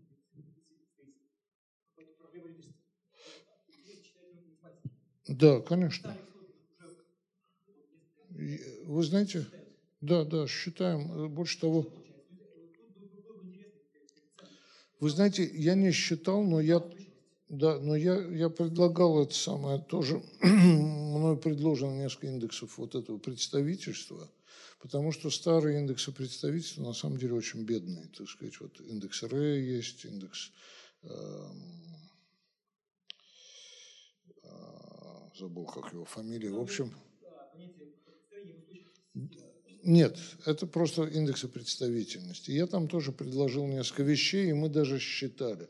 Вот сейчас я, кстати, хотел бы до того, как мы продолжим, я бы хотел к поляризованности вернуться – Э, это очень интересная работа. Вот мы сделали с моим э, учеником одним. Значит, э, два года тому назад я был в Германии. И, значит, я сидел на вокзале и ждал семью. Они должны были приехать. И я взял чай, там, знаете, это тепло было, а октябрь, по-моему, был на улице. И сидел так, знаете, вот расслабленный, наслаждаюсь, тепло, хорошо, так сказать, так семья сейчас приедет. И вдруг какой-то крики какие-то. Я, значит, так вот весь себя вздрагиваю, что происходит, причем там серьезно что-то, так сказать. Смотрю, два здоровых амбала не, э, этих, немца и мигрантская семья, э, муж с женой и двое маленьких детей, там лет пять и три, допустим, они, значит, эти амбалы собираются этих мигрантов побить. И стоит крик, шум, значит, их оттащили, конечно, ну, здоровые ребята такие, накачанные. Я прям пока семью ждал, я там нарисовал модель, связанную с поляризацией и миграцией. Это вообще очень интересная история. Это вот к вопросу о как все это воспринимается. Значит, Э, в прошлом году, в феврале месяце, министр по делам миграции Германии был в Москве. И мне с ним устроили встречу. А, причем их было три человека, нас было три человека. Я ему рассказал эту модель. Он страшно заинтересовался и говорит, а там, понимаете, если, образно говоря, история такая, что у нас поляризация уже сейчас есть в населенных пунктах, а если мы еще туда привозим людей с разными мнениями, поляризация может расти. И мы должны как бы, ну, как бы сказать, поставить предел вот этому росту поляризации, и тогда мы могли бы посчитать, кого, сколько и как мы могли бы принять. Все это считается. Ну да, например, да-да, вот, например, значит, вот есть там 30 групп там условно с разными мнениями, вот мы их распихиваем. Если плохо распихать, поляризация может до 0,7 подняться, а если хорошо, так она может даже вообще не измениться. Понятно, да?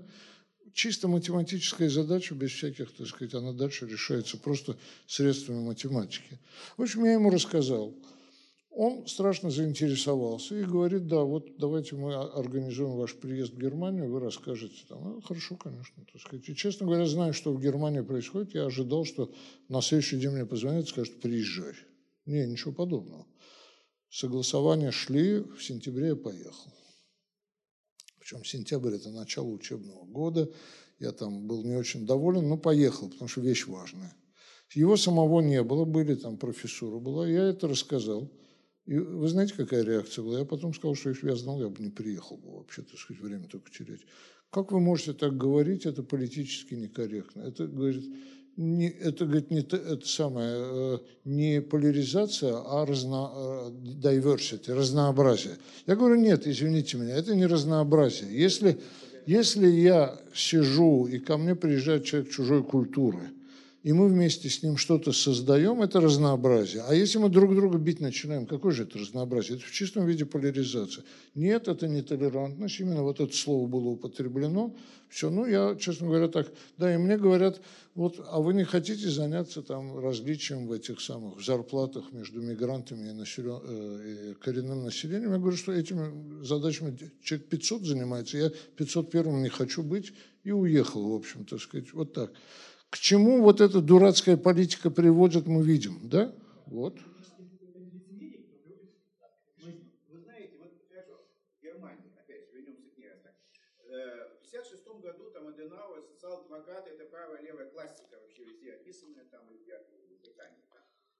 А вот по поводу э, мигрантов, смотрите, вот э, тут, э, в Германии, много работ как раз в связи со всеми этими делами, как турки да, эволюционировали. Что сегодня они представляют? Сегодня это вполне благообразные люди, нормальные. То есть, почему вот немцы пишут, мигранты, через какое время они превратятся в нормальных э, граждан? Сейчас. Да, и каких условиях? Я же не говорю, что не надо принимать или что-то. Это каждая страна сама решает. Но создание механизмов встраивания этих людей. А если извините, это, это, это факты, это не мои домыслы. Когда люди сидят там, и второе поколение языка не знает и начинает жить на эти самые пособия, так сказать, это правильно? Да, конечно, вот, в этом и проблема. Что вот об этом и речь. Э, ну, да, у нас тоже. Во многих странах он отсутствует. Основная проблема сегодня, в большинстве стран. Кстати, во, во Франции это как-то что-то делается, несмотря на все проблемы. Не, я, например, когда э, аккуратно, очень, очень аккуратно это сказал, что, например, я бы э, там не давал бы типа э, вот эти паспорта там граждан, там, если второе поколение не знает языка. Но вы понимаете, что такую вещь вы не можете там в прессе сказать, это сразу там истерика начнется со всех сторон, так сказать, понимаете, да? Так, ну давайте я тогда этот самый найду там еще этот презентацию какую-то. Ой.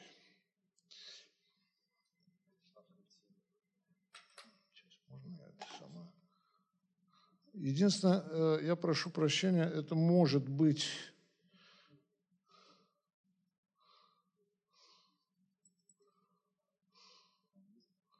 Да, это может быть на английском, это кого-то смущает. Но я буду на русском, естественно, рассказывать. Сейчас, нет, одночку, погодите. А, вот очень интересная вещь. Давайте вот эту посмотрим. Да. А, ну да, давайте. Да, подождите. А, вот они. Вот давайте это самое сейчас. Вот related authority issue. Да, вот давайте с этого начнем.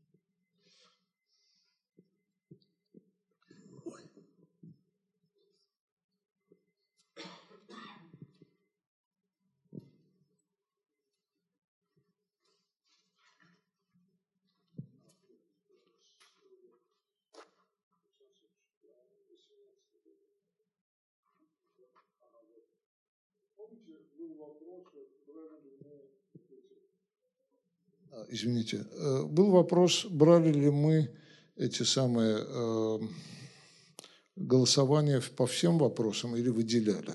Вот, пожалуйста, голосование по отношению к правительству только выделены те голосования, которые относ... как-то относились к правительству. И посмотрите, сколько раз, в отличие от классического случая, даже, даже вот предыдущего случая, коммунисты начинают самое, взлетать вверх. Потому что коммунисты в ту пору вели активную анти такую э, правительственную политику, я не знаю, можно ли так сказать, э, значит, и вот так, и собирали вот эти коалиции, понимаете, да? Они на этом играли, совершенно верно. И вот видите, вот такая картина. Так, где эта машинка?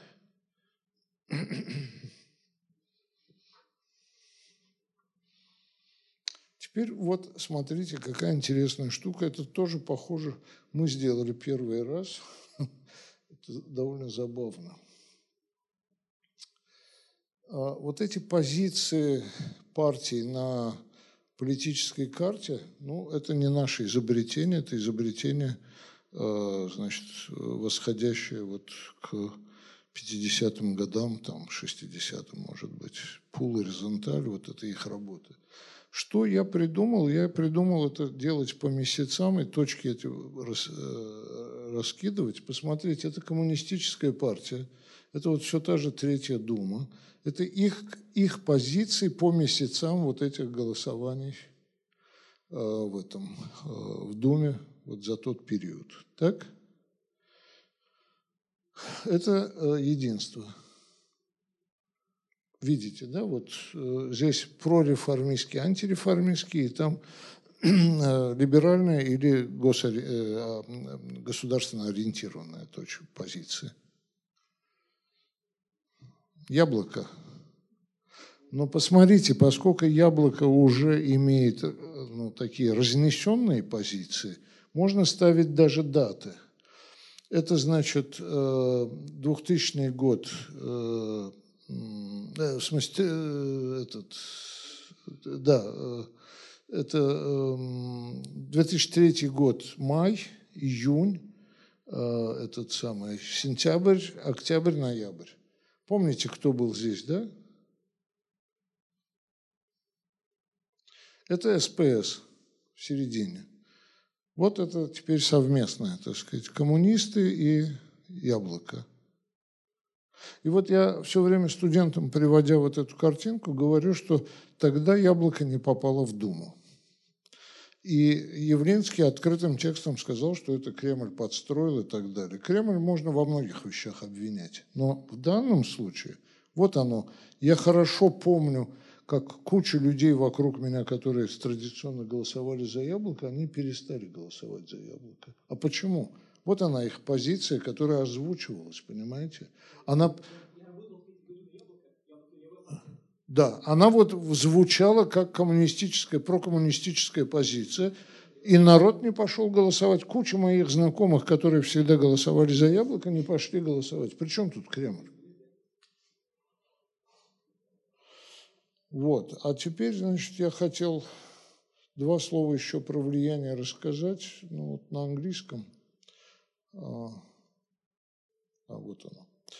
Значит, история такая. Э, когда было понято, что классический индекс влияния, значит, не, как бы сказать, не охватывают или там не, не чувствуют вот этих идеологических различий, Шепли и Оуэн, э, Шепли, вот я говорил, это Ллойд Шепли, очень известный человек, который потом получил Нобелевскую премию, а Гильермо Оуэн, это математик и гравик тоже вот знаменитый, они придумали индекс, идея которого состояла в следующем.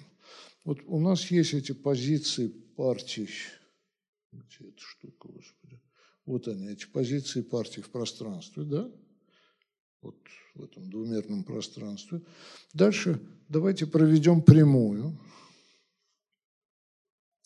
и будем смотреть проекции этих партий на вот эту прямую. И посмотрим, кто из них занимает медианное положение. То есть кто из них вот как бы ключевой игрок в смысле, если эта партия П2 примкнет сюда, то победит эта коалиция, да, правая. Если сюда, то левая коалиция. И поэтому в этом смысле вот эта позиция партии П2, она медианная и ключевая. Да? Значит, дальше э, идея, так сказать, э, этого индекса была следующая. Давайте теперь эту прямую крутить в пространстве много раз и смотреть, сколько раз каждая партия станет медианной. Это ее будет вот фактически э, ну, оценка ее влияния. Понятно, да? Опять же, что здесь не учитывается? Э, здесь не учитывается очень простая вещь. Представьте, опс, представьте себе, что вот, это, вот эти партии, они здесь сильно справа. Понятно, что эта партия никогда туда не примкнет, она примкнет к левым партиям, ну, тем, которые левее. Понятно, да, просто по идеологической близости. И еще лет тоже 8 тому назад я предложил вот считать вот эти разницы и вот в этом смысле оценивать влияние партии. Ну вот надо сказать, что это дало гораздо лучшие результаты, чем этот самый, а, чем классический индекс. Вот. Так, сейчас я не помню, здесь есть или нет.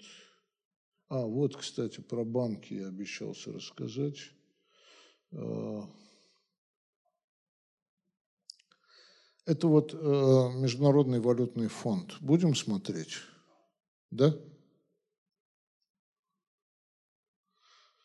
Ну вот, значит, с Международным валютным фондом история была очень простая. Значит, мы должны, опять же, вот эти позиции партий, вот как они коалиционируют, надо каким-то образом измерять.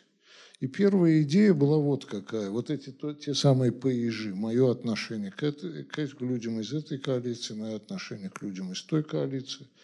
И идея была такая, что если они близки, ну, территориально близки, тогда, значит, они как бы друг к другу хорошо относятся. А если они входят в одинаковые блоки, ну, в смысле, одни и те же экономические или военные блоки, еще лучше. Но потом оказалось, что мы это сделали, вот общая формула такая вот. А потом стало понятно, что это вообще неправильно. Люди могут быть рядом друг с другом и воевать, вообще говоря. И мы сделали на основе торговых отношений. Вот чем больше у нас торговые отношения, тем больше мы друг друга любим, грубо говоря. Понимаете, да? Вот это то, что идеологическая близость здесь вот свелась на уровне Международного валютного фонда к э, торговым отношениям. То есть, ну, надо было что-то брать, если кто-то сейчас скажет, что это неверно, надо было брать что-то другое, я готов рассмотреть что-то другое. Но вот идея была такая, что торговые отношения определяют, ну, если я, образно говоря, с вами торгую, то мне нет смысла потом вам э, э, подставлять гадости делать в Международном валютном фонде, потому что это вроде бы может наши отношения испортить, правда? И чем больше я торгую, тем лучше отношения. Ну, при... ну да, к вопросу. Да. Да, ну, например. И вот смотрите, какая интересная штука получилась. Видите, вот эти П и житые вот между Испанией Мексикой 0,78, они же далеко друг от друга, да? А Белоруссия и Бельгия, которые, вообще говоря, рядом, 0,06. Понимаете, да? И вот когда мы стали считать, не обращайте на это внимания, вот они, эти результаты по этому самому. Сейчас, одну секунду, я попробую сейчас найти. Не, ну да, язык и так далее, но смотрите, я хочу сказать, что это как раз показало, что территориальная, вообще говоря, близость мало что дает. Белоруссия и Бельгия гораздо ближе, чем Испания э, с Мексикой. А посмотрите, какие интересные результаты. Вот они, нормализованный этот индекс. Соединенные Штаты теряют вот в этой реформе 4%. Франция 12 теряет, United Kingdom, э, Великобритания 12 теряет. А смотрите, кто приобретает. Индийская и центральноафриканские. Это конституенси. Это знаете, что такое? Это группы стран, которые там одним представителем управляются в Совете директоров. Ну, не, не, не управляются, только нехорошее слово использовал, представляются. Вот. Ну и понятно, что, смотрите, 16% кто приобретает? Малайзия. Ну, какое, извините меня, так сказать, влияние Малайзии в этом международном валютном фонде, и оно на 16% от нуля там приобретает еще 16%. Ну, ну, тем не менее. Не-не, Малайзия – это интересная страна, но само влияние Малайзии, вот это Malaysian Constituency, очень маленькое. 16% добавки к маленькому, оно, в общем все маленькое. А Соединенные Штаты, смотрите, большое влияние, а теряет 4-6% от большого, так оно и остается большим. Ну вот я и говорю, что ни на одну конференцию не приняли, ни на одну эту самую э, ни на одну это самое, ни в один серьезный журнал, ну, математически серьезный взяли, потому что там действительно очень много интересных таких вещей. А вот в эти, э, ну, связанные с государственным управлением или международной политикой, вежливо отклонили. Вот так.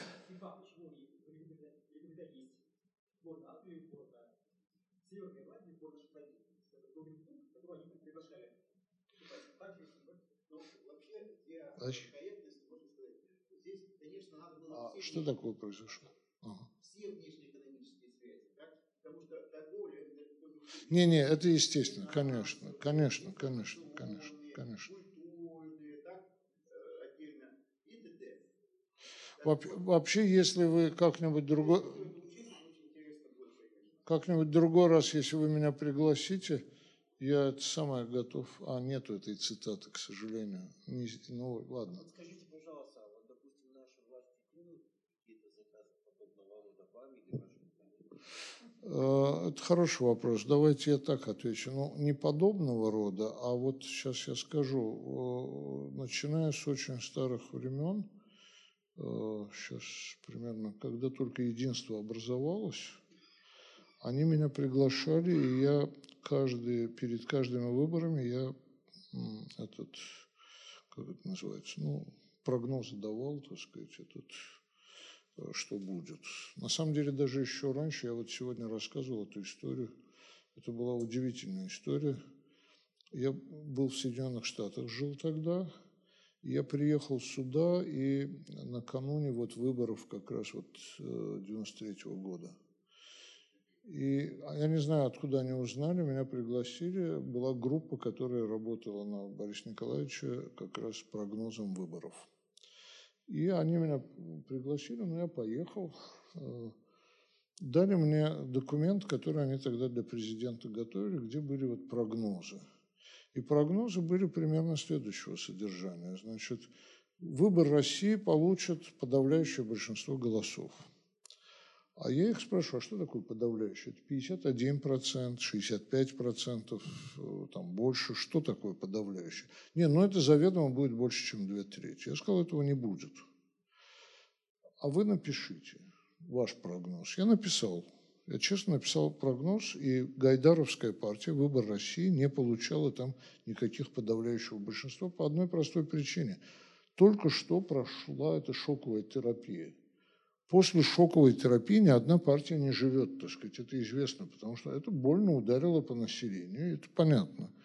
И я написал тогда Гайдаровской партии 30%, там 20 коммунистам, по-моему, написал, там, ну, в общем, что-то 15 Жириновскому написал.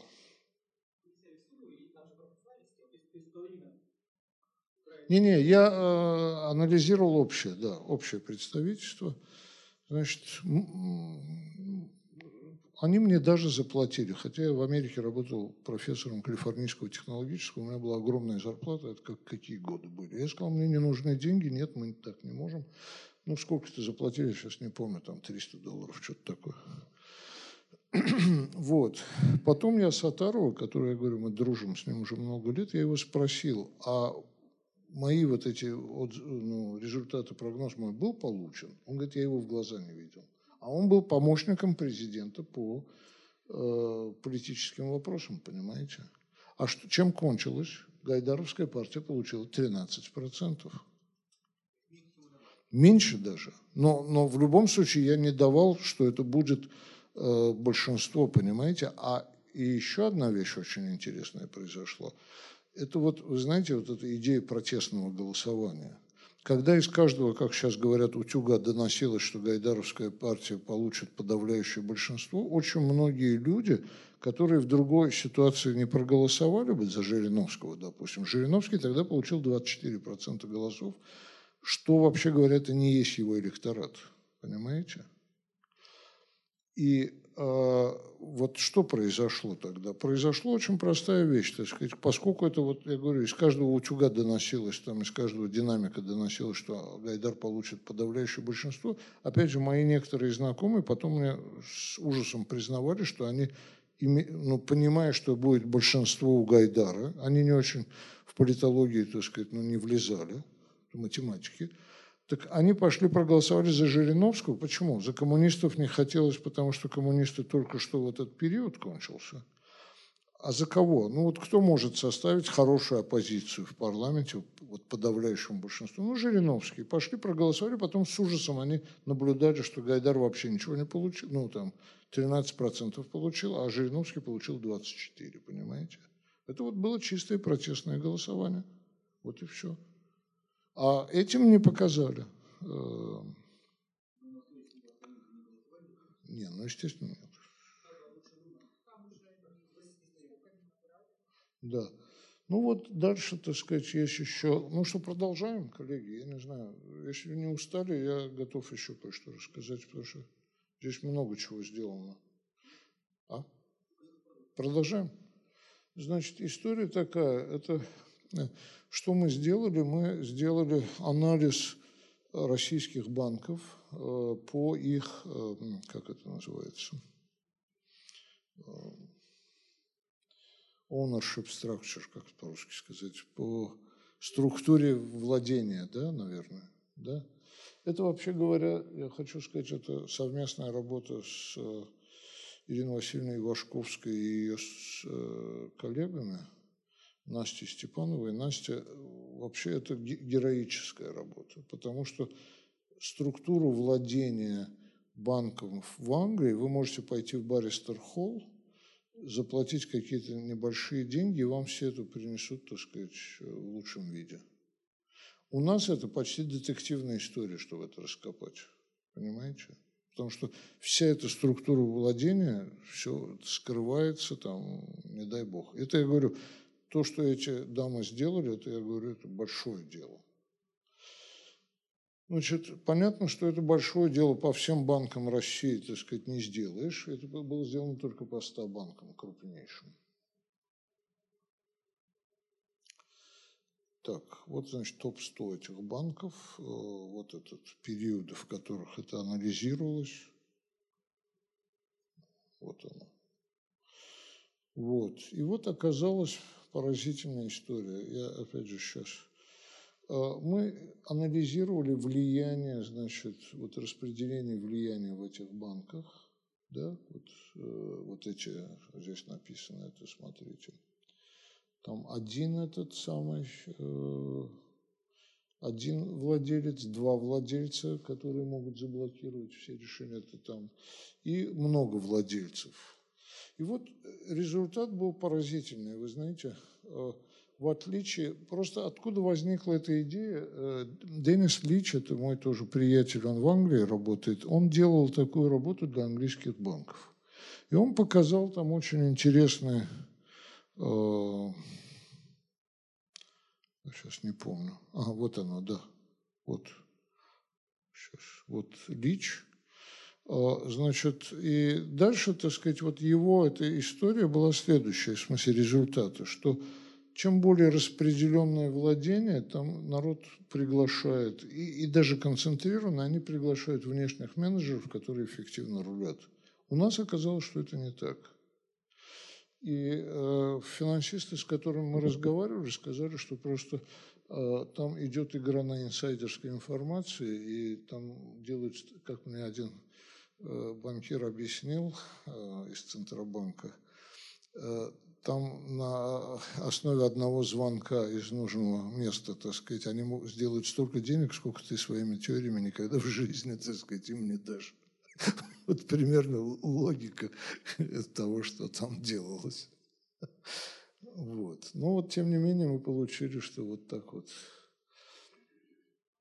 а, в отличие от англичан, у нас немножко другие результаты получились. Вот. Ну вот еще были вот а, эксперименты, потом чистая математика на эту тему была сделана. Ну вот и, и, и всякое такое. Если есть вопросы, задавайте. Я много чего могу, так сказать, рассказывать. Не, по современной Думе там история очень... А, простите? Да, совершенно верно. Дело в том, что поскольку Единая Россия сейчас имеет совершенно абсолютное большинство, и еще запрещено голосовать против мнения фракции, ну, Поклонской сразу и там что, что произошло с Поклонской. Значит, поэтому э, абсолютное влияние у Единой России, поэтому там как бы смысла не имеет. Простите? Нет, там нет. То есть поляризация там есть, но она именно благодаря тому, что э, тут большинство в Думе... Это не поляризация, скорее влияние. Влияние все у Единой России.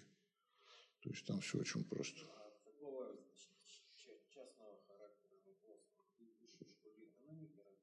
Да.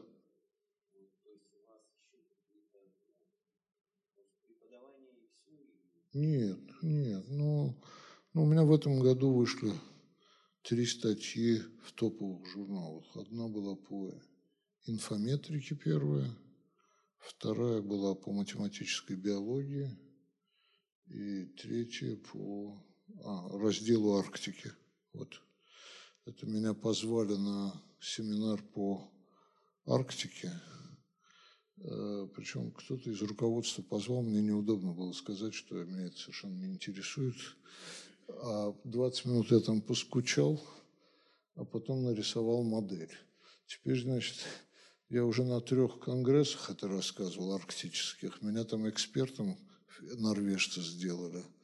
И в прошлом году мне руководство говорит, что надо в январе туда, на север Норвегии поехать в этот. Я говорю, вот видите, вот что значит глупый, глупый человек. Взял бы Южное Средиземноморье, Полинезию, а то взял Арктику.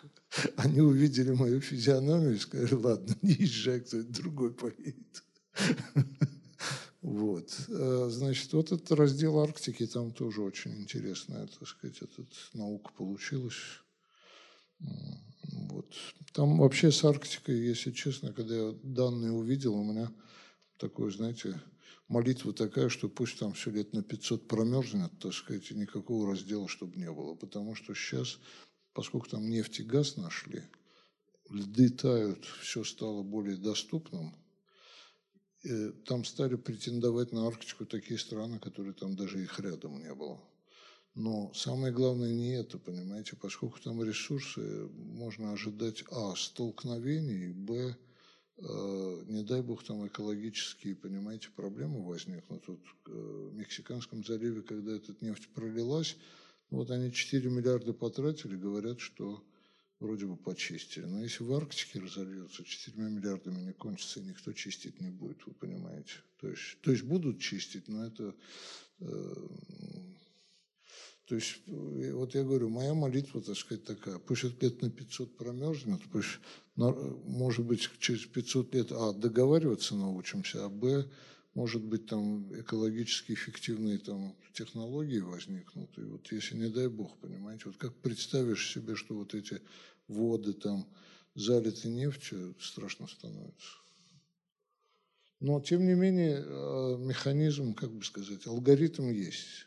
То есть, опять же, в чем была наша, так сказать, идея? Не в том, чтобы поделить территорию, а в том, чтобы вот есть механизм, что странам теперь не надо э, там силой, так сказать, отбивать эти территории, а просто надо сесть и договориться. Вот такие параметры. Например, мы взяли там параметр, что интерес страны через 4000 километров, так сказать, ну, в ноль уходит. Понятное дело, при этом Китай получает ноль, хотя Китай сильно претендует на эти территории. Но там Организация Объединенных Наций может договориться и сказать, нет, давайте это не 4 тысячи километров считать, а 10. Тогда понятно, что Китай что-то получит. Но главное, что теперь есть, ну, как бы это сказать, основания для договоренности. Ну, в смысле, не основания есть, а есть э, то, над че, о чем можно договариваться. Понимаете? Потому что ну да, вот параметры вот этого механизма, допустим, там 10 тысяч считать или 4 тысячи. Если 4 тысячи, туда Корея претендует, допустим, Южная Корея, Китай, Япония. Если 4 тысячи километров, они ничего не получают. А задачу очень простую решали мы. Значит, э, э, есть вот этот, э, эм, как бы сказать, международное соглашение о том, что есть вот это особая, по-моему, по-русски это называется, Exclusive Economic Zone, по-моему, это особая экономическая зона называется, да. Особая экономическая зона – это я имею право вот в этой особой экономической зоне делать все, что я хочу. Но в особую экономическую зону для прохода судов можно заходить другим странам, а вот ресурсы мои. Но есть там то, что называется open sea, вот открытые воды. И туда можно претендовать, любой человек может, ну, любая страна может претендовать. И дальше было сделано следующее. Была сделана модель, собственно, которую я тогда на, во время этого совещания нарисовал, что есть четыре вида ресурсов – нефть, газ, рыба и морские пути.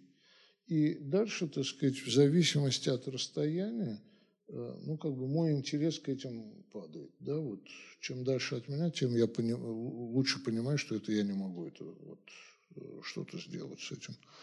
Дальше, теперь как распределить между всеми участниками, чтобы честно, ну, эффективно было, честно, слово честно тут сложно сказать, эффективно было, чтобы, грубо говоря, неудовольствие, так сказать, вот каждого было бы минимальным.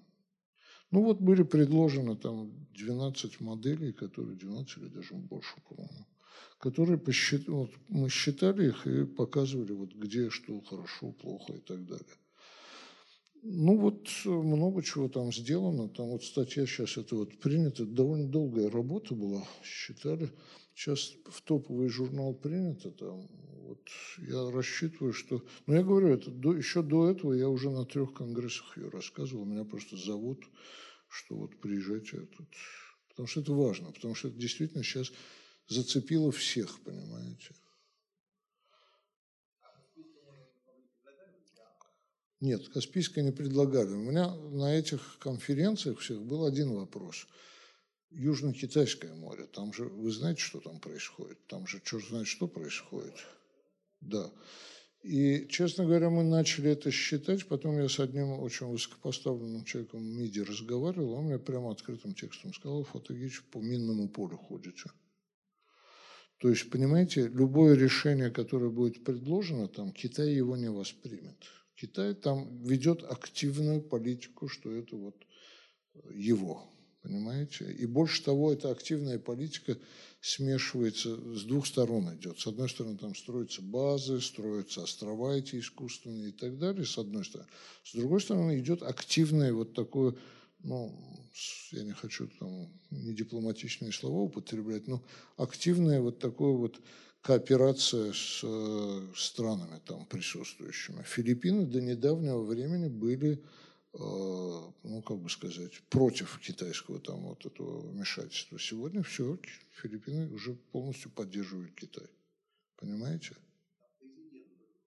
Не, ну, да.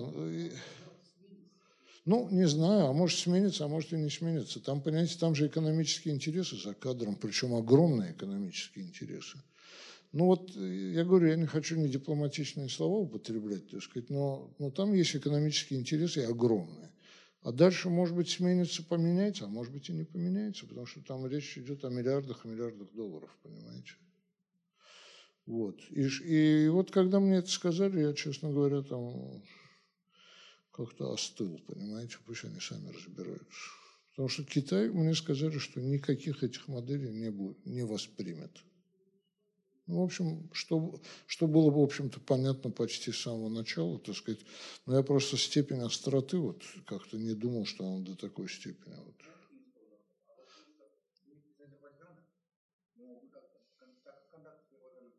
Да нет, особо нет. Ну, когда родители были живы, конечно, я ездил, все там. А сестра сейчас живет, но мы так по скайпу говорим. Нет, э, с официальными лицами нет. Нет. Как-то нет.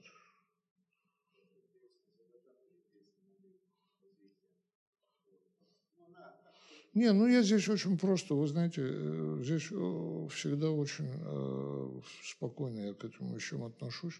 Но если им это интересно, пусть позовут, пусть там сама. Ну, не позовут, тогда что-то сказать. А ну, может быть, да. Получается, что вы создаете, грубо говоря, точки рациональности.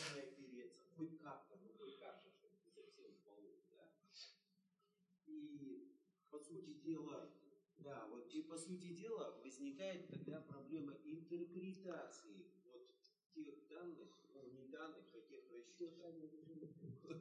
То есть интерпретация. Не, не, ну все... Не, здесь интерпретировать все очень просто, так сказать. Вот с Арктикой, например, с, с Арктикой мы исходили из очень простых вещей, там чистая математика, допустим. С парламентами я всегда говорю, что мне соавторы нужны. Я не берусь, э, как бы сказать, да, у меня есть теоретические работы по политологии там и так далее, но я не берусь реальные парламенты сам а, а, интерпретировать и так далее. Это, это не мое дело. То есть я всегда говорю, что вот пусть будут соавторы. Вот немец, немец вот мы, мы сделали львиную долю работы, допустим, а потом немец, я позвал его, так сказать, он все это внимательнейшим образом просмотрел, все оценил и так далее, и так далее. Потому что, ну, что я знаю про парламент Германии? В Арктике это было проще, потому что это чистая математика, понимаете, и речь идет о, как бы сказать, землях, которые надо распределить с точки зрения формул. И, но опять же, я написал впереди прямо, так сказать, в статье написано, что мы не претендуем на дележ территорий. Мы претендуем на то, что мы создали механизм, который может быть полезен при дележе.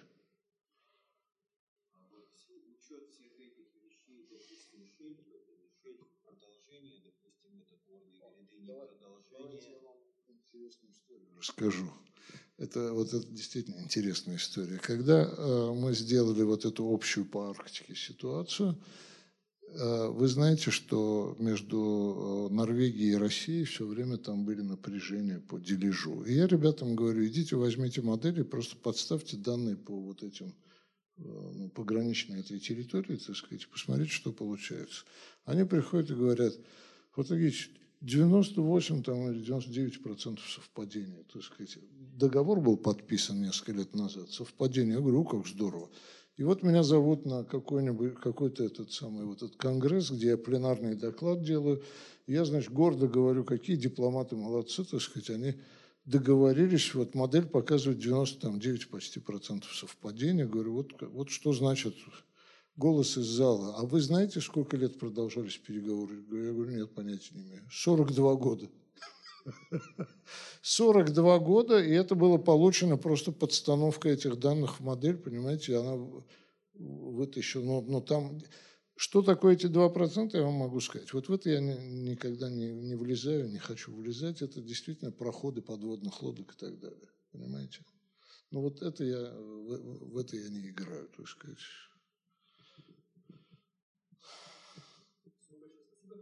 Спасибо большое. Вам спасибо.